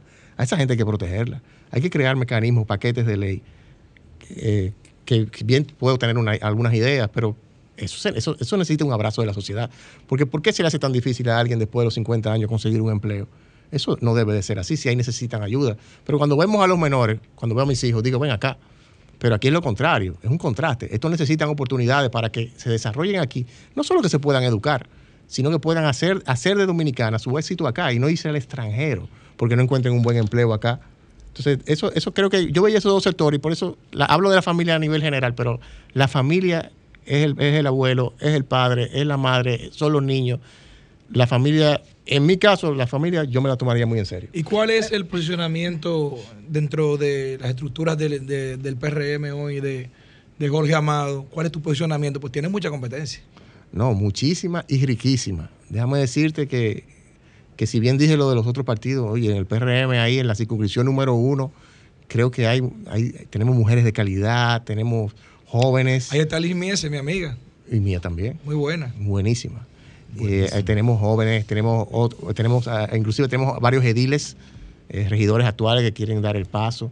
Tenemos eh, dirigentes de base, tenemos también, eh, ah, ahí hay abogados con mucho contenido. De verdad, es riquísima la boleta de la 1. Creo que, que presentaremos un excelente menú en, el, en, el- en mayo, para mayo del 2024. Vemos que hace mucho énfasis en el tema de familia como propuesta, ¿no? Eh, de lo que sería, en todo caso, de ser seleccionado. Y bueno, desde el Congreso, con, con algunos elementos importantes en los que señalan, por ejemplo, el compromiso, hablaba usted de los valores familiares, eh, de proteger y habla y de, y de, proteger los hijos y, hay un punto que es bastante controvertido dentro de lo que usted está planteando, la ideología de género, ¿eh? Que genera muchas confusiones. Cuando usted plantea eso, Jorge Amado, de proteger a nuestros hijos de la ideología de género, ¿de qué estamos hablando? Mire, estamos hablando de que la ideología de género, igual, no, yo no vine aquí a definir lo que es la ideología de género. Lo que yo sí puedo decidirle es que yo vine aquí a Pero si dice que tiene Sí, que claro, proteger a claro. nuestros hijos de Sí, esto, porque es la forma, la que lo hace- concepto. lo- lo- se ilustra más fácil. Yo me refiero que hay temas, hay temas que avanzan en el mundo muy rápido. La ideología va avanzando, no en Dominicana, en el mundo. Y miren, cuando hablo de la ideología, hablo de que detrás de, de un sentimiento de, de generar más equidad, más lucha contra la pobreza, reducción de la pobreza, más, más eh, eh, vamos a decir, eh, el cambio ambiental, de- detrás de todo eso, que hay muchas, muchas, muchas razones loables, no quieren traer otras cosas que no tienen nada que ver con eso. Por ejemplo, hay temas que no son de niños, yo hablo de defender a los niños de la ideología de género, porque hay temas que no son de niños. Y oye, queremos traer, queremos presentarle a nuestros niños un menú, un menú de, para hablarlo más, más, más- crudo, ¿no? De sexos, donde ellos pudieran elegir. O sea, son temas como ese, yo creo que deben ser sacados de la niñez. La niñez está para educarse sanamente, para ir a, hacer deporte, para ir a, pero no, no, no está para para poner, para, para ser tratado, para serle tratado, inyectado temas de esa naturaleza, temas que no le, que no, que no le hacen, que no le hacen bien a su edad. Entonces, hablo, de eso hablo, de eso te hablo cuando hablo de que no estoy, no es que estoy, estoy totalmente en contra de que a los niños se le aborden temas de que no son para niños. Supongo que en ese mismo contexto también están incluidos esos temas que ciertamente implican cuando se sexualiza mucho a través de los medios, eh, en los que no necesariamente se promueven eh, relaciones eh, homosexuales, sino también desde, la autor, eh, desde las relaciones heterosexuales. Bueno, pues igual. Claro que sí, la eh, pornografía, la pedofilia, todo eso está mal. o sea, Entonces- los niños hay que protegerlo de eso, la familia hay que protegerla de eso. Entonces, cuando, por eso es que me genera alguna confusión cuando se habla de ideología de género en el abordaje del problema. Claro, la, la ideología de género, recuerda que, que la- es la forma, eh, ahora mismo, yo, yo lo pensé mucho en la campaña, cuando estaba, le estaba concretando, ¿no? Es la forma ma- de manera más directa, más fácil de que el ciudadano entiende la problemática. Mira, yo no estoy, yo no debo promover una película, pero por ahí viene Sound of Freedom, que recientemente, creo que en, en El Sonido de la Libertad, que fue estrenada hace poco en, en El Salvador, el, el- el director la semana pasada estuvo por allá. Esa película nos revela, y creo que va a cambiar, va a haber un antes y un después, luego de esa película se estrene acá y en el mundo. Esa película nos revela lo que hay detrás de la trata de, de- de la trata de niños. Hay todo un mercado que, que- que de verdad me, daría- me, daría- me da pena tenerlo que ilustrar, no lo voy a detallar, pero los niños hay que protegerlos. Y detrás, detrás, de, detrás de, la, de, la, de los secuestros de, de niños y de menores, hay todo un, un tema de un negocio, de una explotación, de, una, de, de unos mercados. Eso es un producto en el mundo. Y esos son los temas que ¿Tú Jorge tendrías- Amado dice. ¿Tú tendrías alguna propuesta referente a- al tema de- del cuidado de los niños, la protección? Lo que, lo que yo te diría, lo que yo te diría es que eso fuera tema. Que la familia fuera tema. Como lo era en los 50, en los 60, en los 70. La hemos sacado a la familia del tema. No estamos preocupados en el desarrollo de la tecnología, en el desarrollo de la economía, que está muy bien, hay que alimentar la familia. Tenemos que progresar como nación. Pero la familia como tal, el, núcleo de la familia, debe de ser un tema. Eh, a, favor de eso estoy. Estoy seguro que si protegiendo a la familia, protegiéndola de manera integral, se puede, se puede trabajar en el tema de la, de la violencia de género, en el tema de, la, de la protección de los niños. Se puede generar. Tú, tú hablas de los niños. Hay un legislador amigo que, de hecho, yo pienso suce- suceder su, su curul en la, número uno, Orlando Jorge Villegas, que te habla de la alerta Amber, que es el caso de la. Él, él- él- promueve la herramienta de la alerta Amber, que es que cuando, cuando existe un secuestro de un niño, toda la tecnología de la información y toda la- la, eficiencia tecnológica que tenemos a disposición se dispare y cree una alarma, alarma general, que ya existe en otros países, donde de inmediatamente se desaparezca un niño, eso sea algo de interés eh, nacional inmediato en tiempo real y permite de algún modo asegurar un rescate, una respuesta rápida. Eso, yo apoyaría un proyecto como ese, en el caso que tú mencionabas, los niños. Bien, eh, bien, suerte, muchísima suerte, Jorge Amado Méndez, ¿verdad? Eh, precandidato del Partido Revolucionario Moderno, aspirante a la diputación, a una diputación de las seis que están, son seis, no la han aumentado, de las seis que están en competencia en la circunscripción número uno del Distrito Nacional, la principal demarcación política de República Dominicana. Mucha suerte. No, un honor por estar aquí con ustedes. Gracias.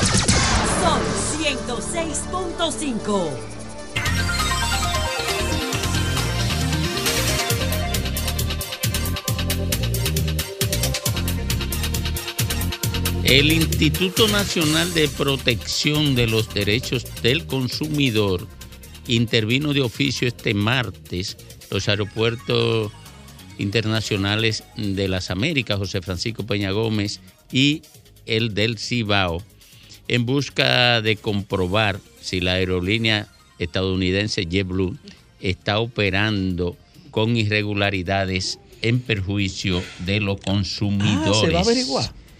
Para, Oh. Dice el pro- proconsumidor que esto tiene el objetivo de iniciar de inmediato Ah, bueno. un proceso sancionador contra la línea JetBlue. Me Ah, gustaría, y yo le quiero preguntar, yo le quiero preguntar, en este caso, pero consumidor no puede actuar de oficio. Eso dice. Ah, eso es lo que dice. Eso es lo que dice. Ah, bueno, pues. Ah, es para averiguar si se le ha faltado en algo a, los- a los Entonces, consumidores. van a hacer- Consuelo. ¿Eh? Eh, A veces la nota hay que saberla redactar, señores. Vámonos de inmediato con Federico Jovine. Gracias, Domingo. Buenas tardes. Buenas tardes, amigos que, nos, amigos que nos ven, que nos escuchan. Desde estos micrófonos, eh, en los últimos días hemos hecho algunos comentarios con relación a, a ponderaciones personales que tenemos acerca del desempeño del Ministerio de Medio Ambiente de la República Dominicana, que no solamente son personales, sino que cuando se ve los comentarios que las personas hacen en diferentes medios y redes sociales, se ve que es transversal a la sociedad el cuestionamiento que se le hace a eso. Mi caso particular, en fechas 21 y 24 de este mes, en el sol de la tarde, esta emisora, hice dos comentarios al respecto y el día 26 de julio publiqué un artículo en una columna del Listín Diario sobre el desempeño del Ministerio de Medio Ambiente. Mi interés personal, contrario a lo que piensan algunas personas que me han llamado preguntándome qué me pasa a mí con el ministro, a mí no me pasa nada. A mí me pasa con el medio ambiente, que lo conozco desde antes de conocer al ministro, por mi ejercicio deportivo de montaña, que me llegó, me hizo llegar hasta casi, casi la cima del Monte Everest. Tengo prácticamente 45, 40 años haciendo montañismo y soy una persona muy vinculada al medio ambiente y muy respetuoso. Así que a mí no me pasa nada con el tema del medio ambiente. Mi interés es estrictamente personal. Se pueden ahorrar todas las llamadas. Lo que no se pueden ahorrar son posiciones como esta, a las cuales agradezco.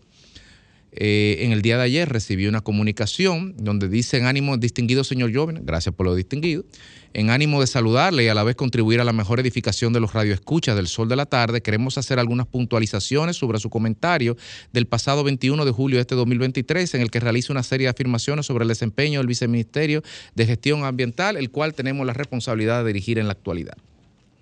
Agradecemos su interés en el trabajo que realizamos, aunque se limitó usted a los tiempos de respuesta, sin considerar la importancia que tiene el proceso técnico de evaluación ambiental que debemos agotar en cada caso para garantizar la preservación de recursos llamados a sustentar el desarrollo sostenible de nuestro país. Lamentablemente, este es uno de los aspectos menos comprendidos incluso por promotores de proyectos.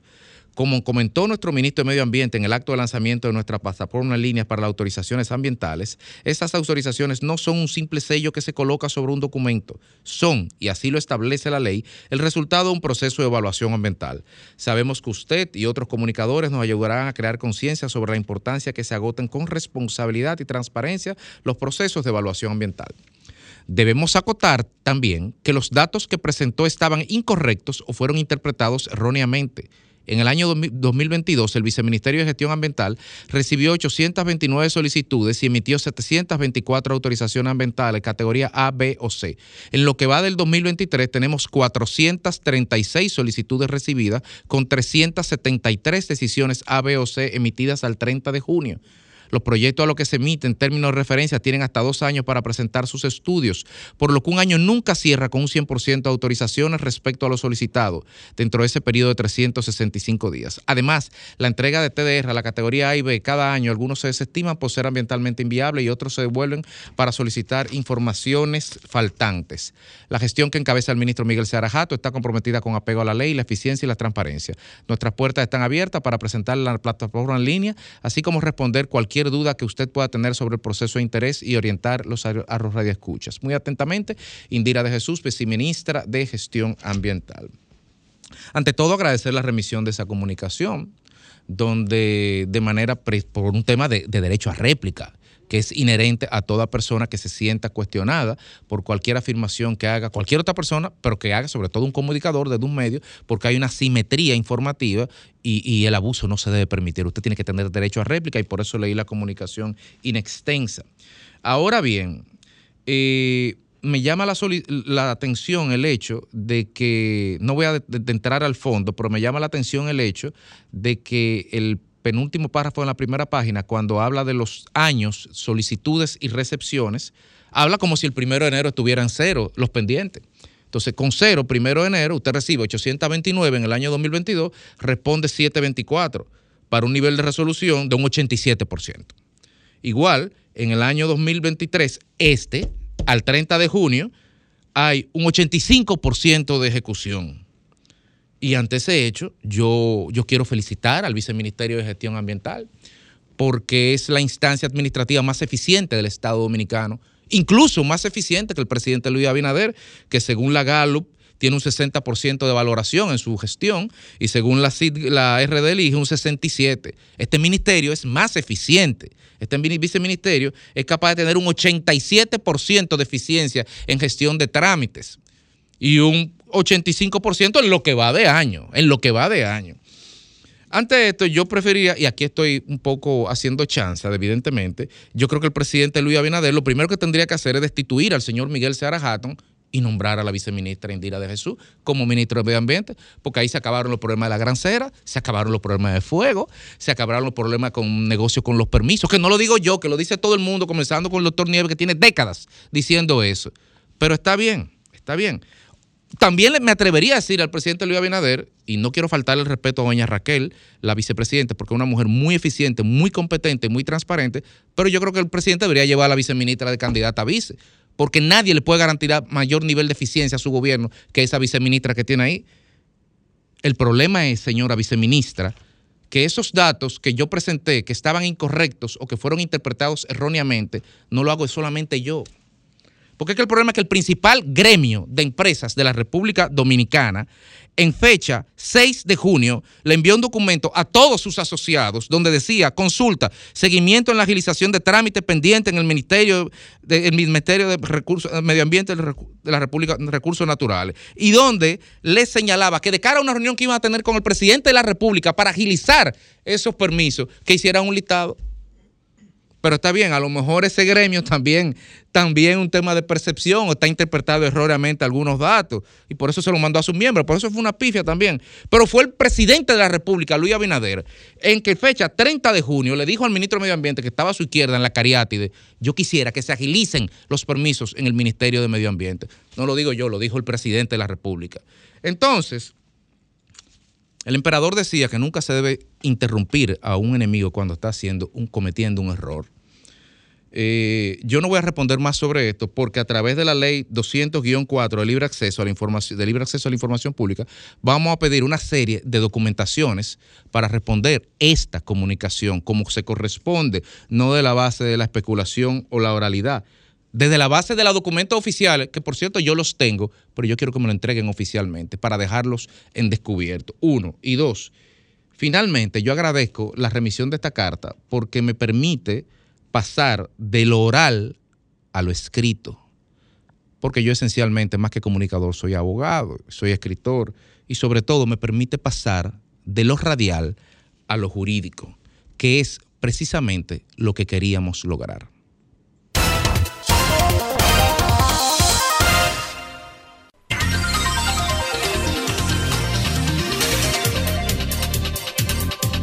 Cuatro treinta y un minutos aquí en el sol del país, en el sol de la tarde. Ya no es nuevo, me lo dijo Nieve. Me lo dijo que ya le ponga el kepi de oficial a Feli. Lajara. Yo corroboro. Pero a Lajara. Ah, al señor Lajara.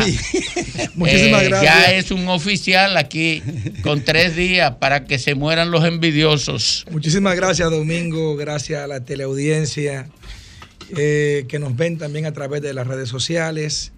Saludos para todos. Haití es moda en conversación por muchos años en la República Dominicana. Diría yo que de que somos una república, Haití es una moda de conversación, lógicamente, pues también logramos una independencia del mismo Haití. Pero este país por muchos años fue un ejemplo para el mundo, sí, así mismo, como usted lo escucha. Haití logró su independencia en el 1804, siendo la primera república negra del mundo y siendo la segunda nación en independizarse en América completo luego de la independencia americana del 4 de julio de 1776. Incluyi- Inclusive fue referencia para muchos países latinoamericanos para su independencia, porque contaron con apoyo de, de la estructura haitiana que logró su independencia. Grandes hombres haitianos, Toxain Louverture, Louvertier, como le llamen, Jack Jack de Salín, padre de la patria, Bob Manduti y Vincent Noguet, otros grandes prohombres de esa nación, que por muchos años fue un gran ejemplo para todos. Pero ¿en qué momento Haití, en ese trayecto a través de la historia, se convirtió en lo que es hoy? ¿Y cuál es el rol que juega la República Dominicana frente al caso Haití? Haití no es un estado fallido, porque para tú decir que un estado es fallido, lo primero que tiene que reconocer es que es un estado que no funciona. Yo creo que ni eso se puede considerar para analizar este tipo de casos.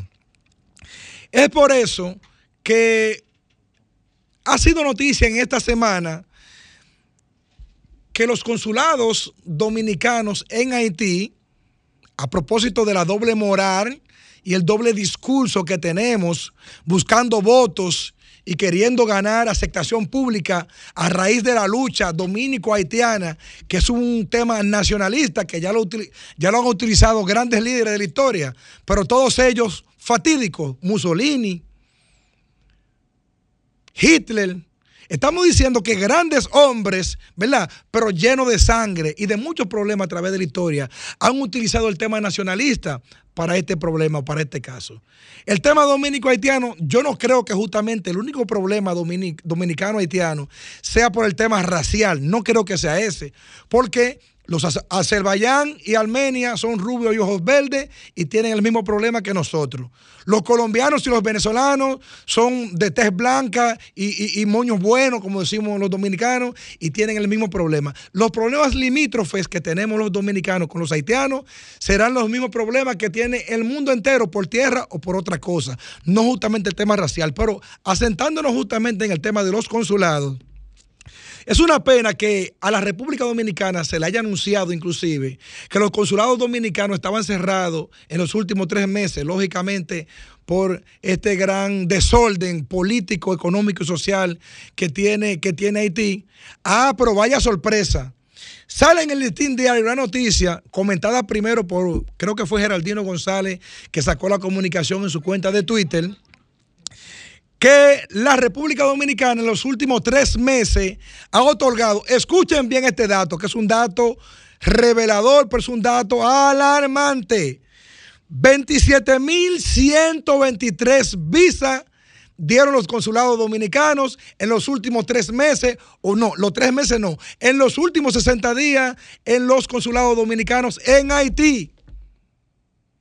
Ustedes saben lo que quiere decir eso. Bueno, que se dieron 27 mil visas, cuando tú divides 27 mil 123 entre 60 días, estamos diciendo que diariamente se dieron 452 visas.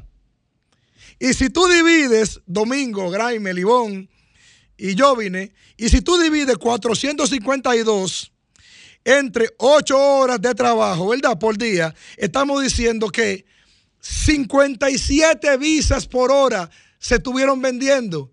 Y si divide 57, 57 visas por hora, estamos diciendo que cada un segundo se daba una visa. Ustedes saben lo que quiere decir eso, señores. Y aquí tenemos el discurso, la doble moral de hablar del tema haitiano y pararnos en, en, organismos internacionales. Hay que ayudar a los haitianos. ¿Y cómo lo estás ayudando tú? Con una política de Estado desgastadora. Pero escuchen esto, que esto no es así solamente. Esas 27 mil visas no son regaladas. Se venden y todo el mundo lo sabe a precio de 400 de 450 dólares a 500 dólares. Y si tú multiplicas 27 mil visas por 500 dólares, estamos diciendo que hace unos 13 millones de dólares. Es un negocio. Es un negociazo. No es un negocio, es un negociazo. Y si tú multiplicas 13 millones de dólares a un promedio de 55, estamos diciendo que en 60 días fue un negocio redondo de 745 millones de pesos.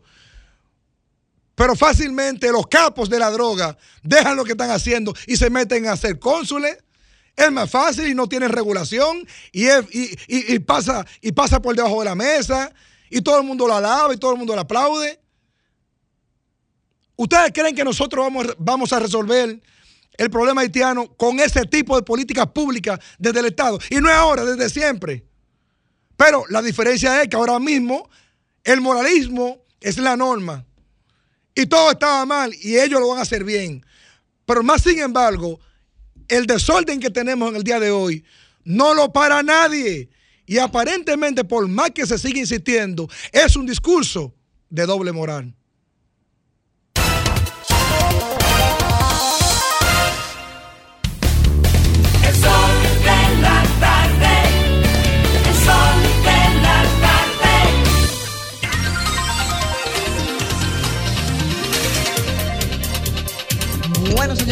Alcanzamos las 4 con 40, con 38 minutos y es momento del comentario de mi querido Domingo Páez. Gracias, Ivonne. Miren, República Dominicana, y esto es casi una frase refugio, es la primera afectada por la desestructuración de la sociedad haitiana, de la desaparición del Estado haitiano. Aunque hay un primer ministro, hay policía, hay ministerio, el Estado haitiano es una mueca.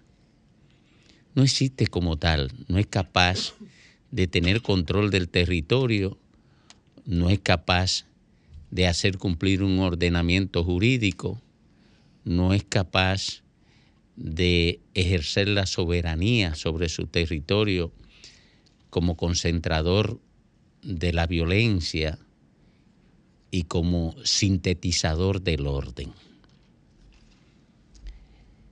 Hoy, el primer ministro canadiense expresó de manera directa que la élite económica y la élite política haitiana son los principales responsables del desastre haitiano.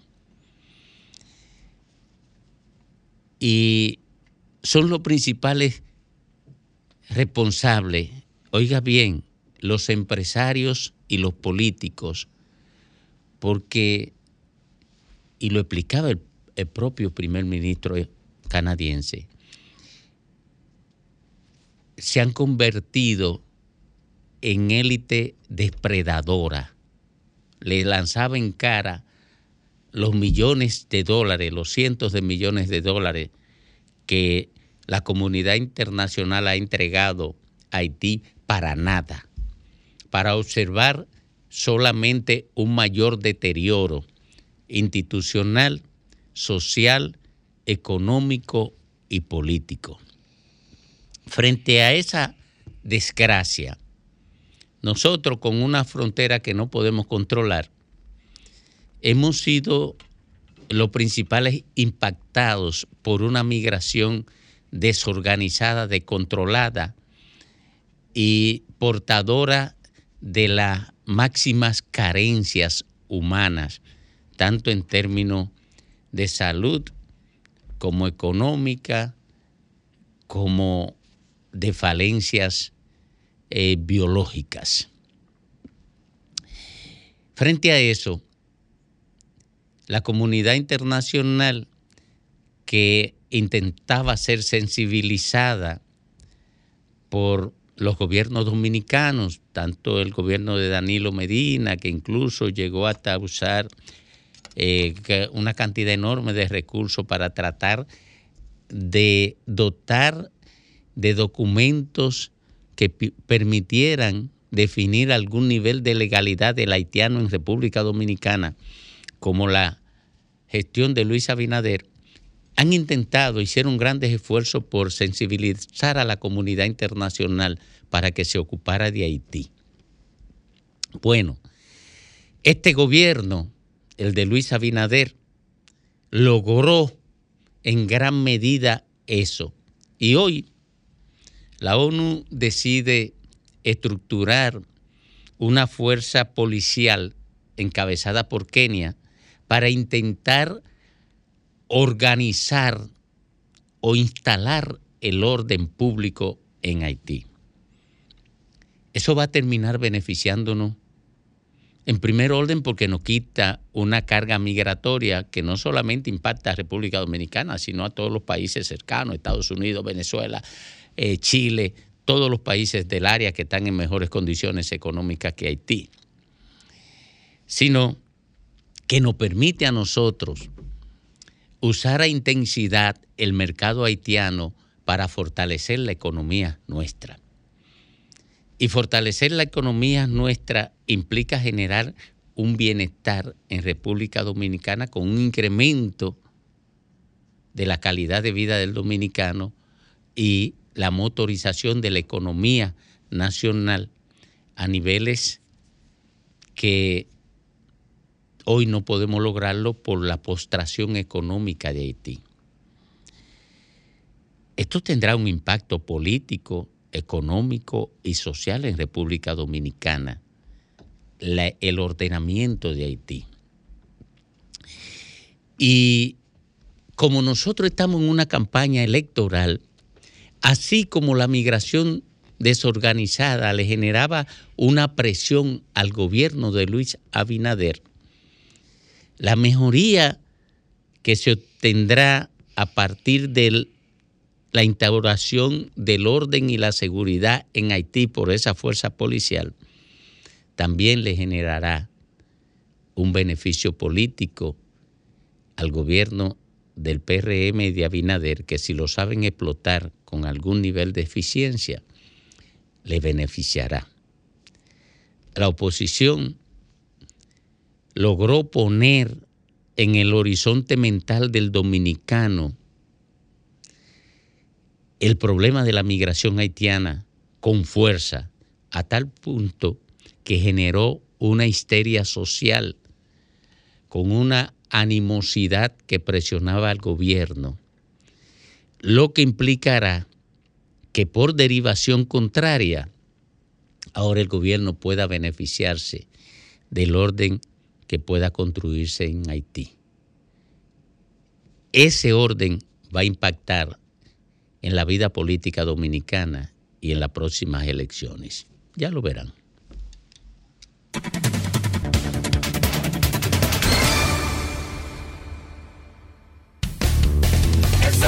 De la tarde. Sol de la tarde. Comunícate 809-540-1065. 1-833-610-1065 desde los Estados Unidos. Sol 106.5, la más interactiva. Bueno, retornamos al sol de la tarde a las 4.45 minutos. Buenas tardes. Buenas. Adelante. Sí, buenas tardes. Buenas tardes. Le, les habla la ingeniera Pion. Adelante, ingeniera, ¿qué ingeniera. Sí, ¿cómo está la cosa? ¿Cómo están mis amigos todos? Apellido de cuarto, eso, los pion. Mi, mi diputado, Sí. Jaime Méndez. ¿Y, y Lenchi está de vacaciones? Tiene licencia. Ah, de licencia, pero que siga haciendo su, su, su campaña. Óyeme una cosa, yo soy de la fuerza del pueblo. No me gustó, no me gustó que, que eligieran a, a- Romero. No me gustó, porque ya habiendo otra mucha gente, ¿por qué tenían que elegir, o sea, seleccionar ese que ganó la, la encuesta? Ok, pero, pero, pero digo una cosa, los PRDistas que ahora hasta a mí por Twitter me dicen, mira ingeniera Pion, lo que usted va a llevar, como sé yo qué. Pero él tuvo de, de, de, de, eh, de diputado y la mujer de diputado y, y, y cuando, cuando eso ellos no le criticaban eso, pero yo no estoy de acuerdo y no me voy a parar a votar si él, si él gana. Saludos a todos. Muy bien. Buenas tardes. Buena. ¿Cómo están ustedes? Todo bien, adelante. Mire, al nuevo yo quería decirle que por qué en los 20 años del PLD no se puso con haitianos, que bastante que metieron en el PLD aquí. Ahora Abinader, ¿verdad? Ahora, ahora sí es bueno. Oye, ahí nuevo. Titúa. El nuevo, el nuevo Grimer. Buenas, buenas tardes. Ya no, ya no, ¿no? ya Gra- no, no, es nuevo, ya- No, soy de medio Buenos uso. días, sol de la tarde. Adelante, Habla Ileana desde Maimón. adelante, Ileana, adelante. Eh, aquí en Maimón nos sentimos muy agradecidos Federico porque el gobierno de Luis Abinader ha traído a nuestro municipio el Infotet, ya que en nuestro pueblo teníamos que irnos a otro lugar para poder realizar esos cursos técnicos que son bastante buenos y ayudan a, tra- a los jóvenes a que tengan un mejor empleo. Es verdad, es verdad, Rafael Santos ha hecho un buen trabajo. Oye, ¿y no va a pedir cuatro años más? Ah, nos fue. Tú eres un agitador. Ahí de Buenas nosotros. Domingo. Es que, es que yo tengo que empujar porque hay tardes. para nosotros. Sí. Sí. ¿Cogemos colita? Colita. Buenas tardes. Olvídate de la diputación. Tú no vas a necesitar diputación. Coge un mes aquí. Buenas tardes. Buenas, buenas. Eh, Do- Domingo, si tiene a Lea por ahí cerca, dámele un abrazo bien grande. No la denuncia. Ah, tú viniste a denunciarla, fue verdad. Sí, sí, la- le voy- Eh, oye, Mira, sí, sí, le voy a dar eh, un abrazo. Domingo, Mientras tanto, eh, después de ese comentario de Jovine, yo tengo que agregar que aquí en Estados Unidos, el gasoil para los camioneros, para nosotros, está a 4 dólares con 30 centavos. En algunas estaciones, en otras está a 4 dólares con 44 centavos. Ya la empresa Yellow de transportación anunció que se va a bancarrota porque no aguanta. Más de 30 mil choferes van para la calle. Entonces, nosotros aquí en los Estados Unidos la estamos pasando difícil con el Partido Demócrata. Difícil los camioneros. Difícil, Domingo. Un abrazo. Domingo, déjame dar una información, si es posible. Un chancecito a la llamada ahí. Adelante. Mira, qué bueno es escuchar noticias como esta, porque son merecidas, son justas, son correctas y que las personas las reciben en vida. ¿Cuánto le ha dado el cronista Leo Corporán, el promotor deportivo, El a su variada, El a su comunidad villajuana y al país, referente. Entonces, ¿qué ha hecho la alcaldía del Distrito Nacional? Ha, crea- ha- ha reparado, ha hecho un parque, remozado un parque que ha llamado entonces Leo Corporán. Qué bueno. Eso es un reconocimiento en vida en el sector de Villajuana y que esta, este reconocimiento eh, también se une a uno que será entregado también ya en el pabellón de la fama del deporte dominicano. Felicidades, muy merecido este hombre trabajador, honesto, correcto y un defensor de lo que es el deporte y la cultura. Bien, buenas tardes. Buenas tardes, el sol de la tarde. Sí, adelante. Le habla Elizabeth de aquí de Santo Domingo Este. Adelante, Elisa. Duela a quien le duela, Luis Abinader cuatro años más. Y yo estoy de acuerdo. Y que me saque uno de los cuatro. Buenas tardes. Ella fue más sincera. Sí. no, Fue- pero porque ella fue- dijo fue un poco más sincera. es que Más directa, es sí, más directa. ¿Y por qué? ¿Por qué ella- dijo- evitó el redondeo. Ella, ella es humilde. ¿Y por qué, por qué dijo duélale a quien le duela? ¿A quién es que le va a doler? ¿A, a quién de ustedes que le duele? No, a Raquel Albaje, A que dijo que no quiere que él sea presidente. ¿Le duele a Raquel eso? No. Sí. Ah, bueno, es a Raquel. Sí, a Raquel, sí. Ok. Pero ella dijo después que apoyaba a su esposo. Yo no escuché esa parte. A lo buenas, sol de la tarde. Adelante. Adelante. Le habla José Luis desde Los Carrizos. Adelante, José Luis. Un comentario sobre Abinader, que gracias por el teleférico. Oh, y, a, y Danilo también. Póngale colita a Danilo, que fue que arrancó No, con no, eso. el de lo Alcarrizo. Porque el de Pero estaba programado y todo, ya eso ahí. Oye, Oh, pero por Dios. Oye, no, porque no le puede dar colita a Danilo, No. porque la colita es para nosotros. Buenas tardes. Aló, buenas, Domingo. Adelante. Mi tornoña la buena salada, mi saludo al equipo. Iván, mi saludo. Hey, Sí. bueno, Víctor Núñez. Muy bien le fue a Leonel Fernández con el negocito de la barrigol y abrirle las puertas a los haitianos. El negocio de los haitianos es un negocio redondo. Feliz día, feliz tarde, se me cuidan. Bueno. Porque ese vino a darle a, a Leonel. Buenas tardes. Fue a Leonel que le Es que la Jara confunde. Ad- adelante. Sí, yo quiero preguntarle a Jaime Méndez. A Graimer Méndez, aquí a la orden. Sí, yo quiero preguntarle que por qué es que hay tanto disgusto, por qué es que hay tantas cosas. Porque fíjate, aquí por lo pronto en Villa Mella, aquí andaban los envejecientes calle arriba y calle abajo. Y sin embargo ahora tienen una casa de acogida ahí que desayunan, comen, cenan y ya a las 5 de la tarde lo llevan para su casa con un centro médico, con médico a toda hora, odontología y de todo. Entonces, ¿Quién lleva vean la parte, ¿Quién lleva- quién vean lleva la eso? parte, ¿Quién lleva eso? vean la parte buena de este gobierno, nada más no vean la mala. Porque el doctor García Ramírez está trabajando para este país, no para lo de fuera, para este país. Y yo quisiera que ustedes le den a cada quien lo que le toca. Yo se lo doy. Si usted lo hizo mal, está mal, pero si usted lo hizo bien, que se le reconozca. Muchas gracias. Estoy de acuerdo. Lo único que usted no me dijo cuatro años más. Yo necesitaba mi año. agitando. ¿Cuatro van? Porque Cuatro años más y uno para nosotros. Eso es. Buenas tardes. Sí, buenas tardes. Adelante. Sí, pues mire, yo sí voy a pedir cuatro más para el gobierno. ¿Sabe por qué? Exacto. Y uno para nosotros. Y uno para nosotros. ¿Por qué? Porque queremos cambio, señores, queremos libertad de expresión, queremos que siga el progreso, no queremos que sigan haciendo fiestas el Estado. hay Está ciertos bien. excesos, ¿eh? Está bien, estoy de acuerdo con usted. Cuatro años más, uno para nosotros. Funcionarios sensibles en este gobierno, que son muy sensibles. No que le puede decir nada. con Buenas tardes. Periodista pero- cancelado. No, Abinader. Buenas tardes, Domingo. Periodista denunciado. A- a- Abinader no da uno. Hay que negociarlo antes. Hay que Buenas tardes, buenas. Adelante, adelante. Mire, yo quiero denunciar a la policía que están haciendo un abuso con un tío mío. Ajá, ¿qué, qué están haciendo?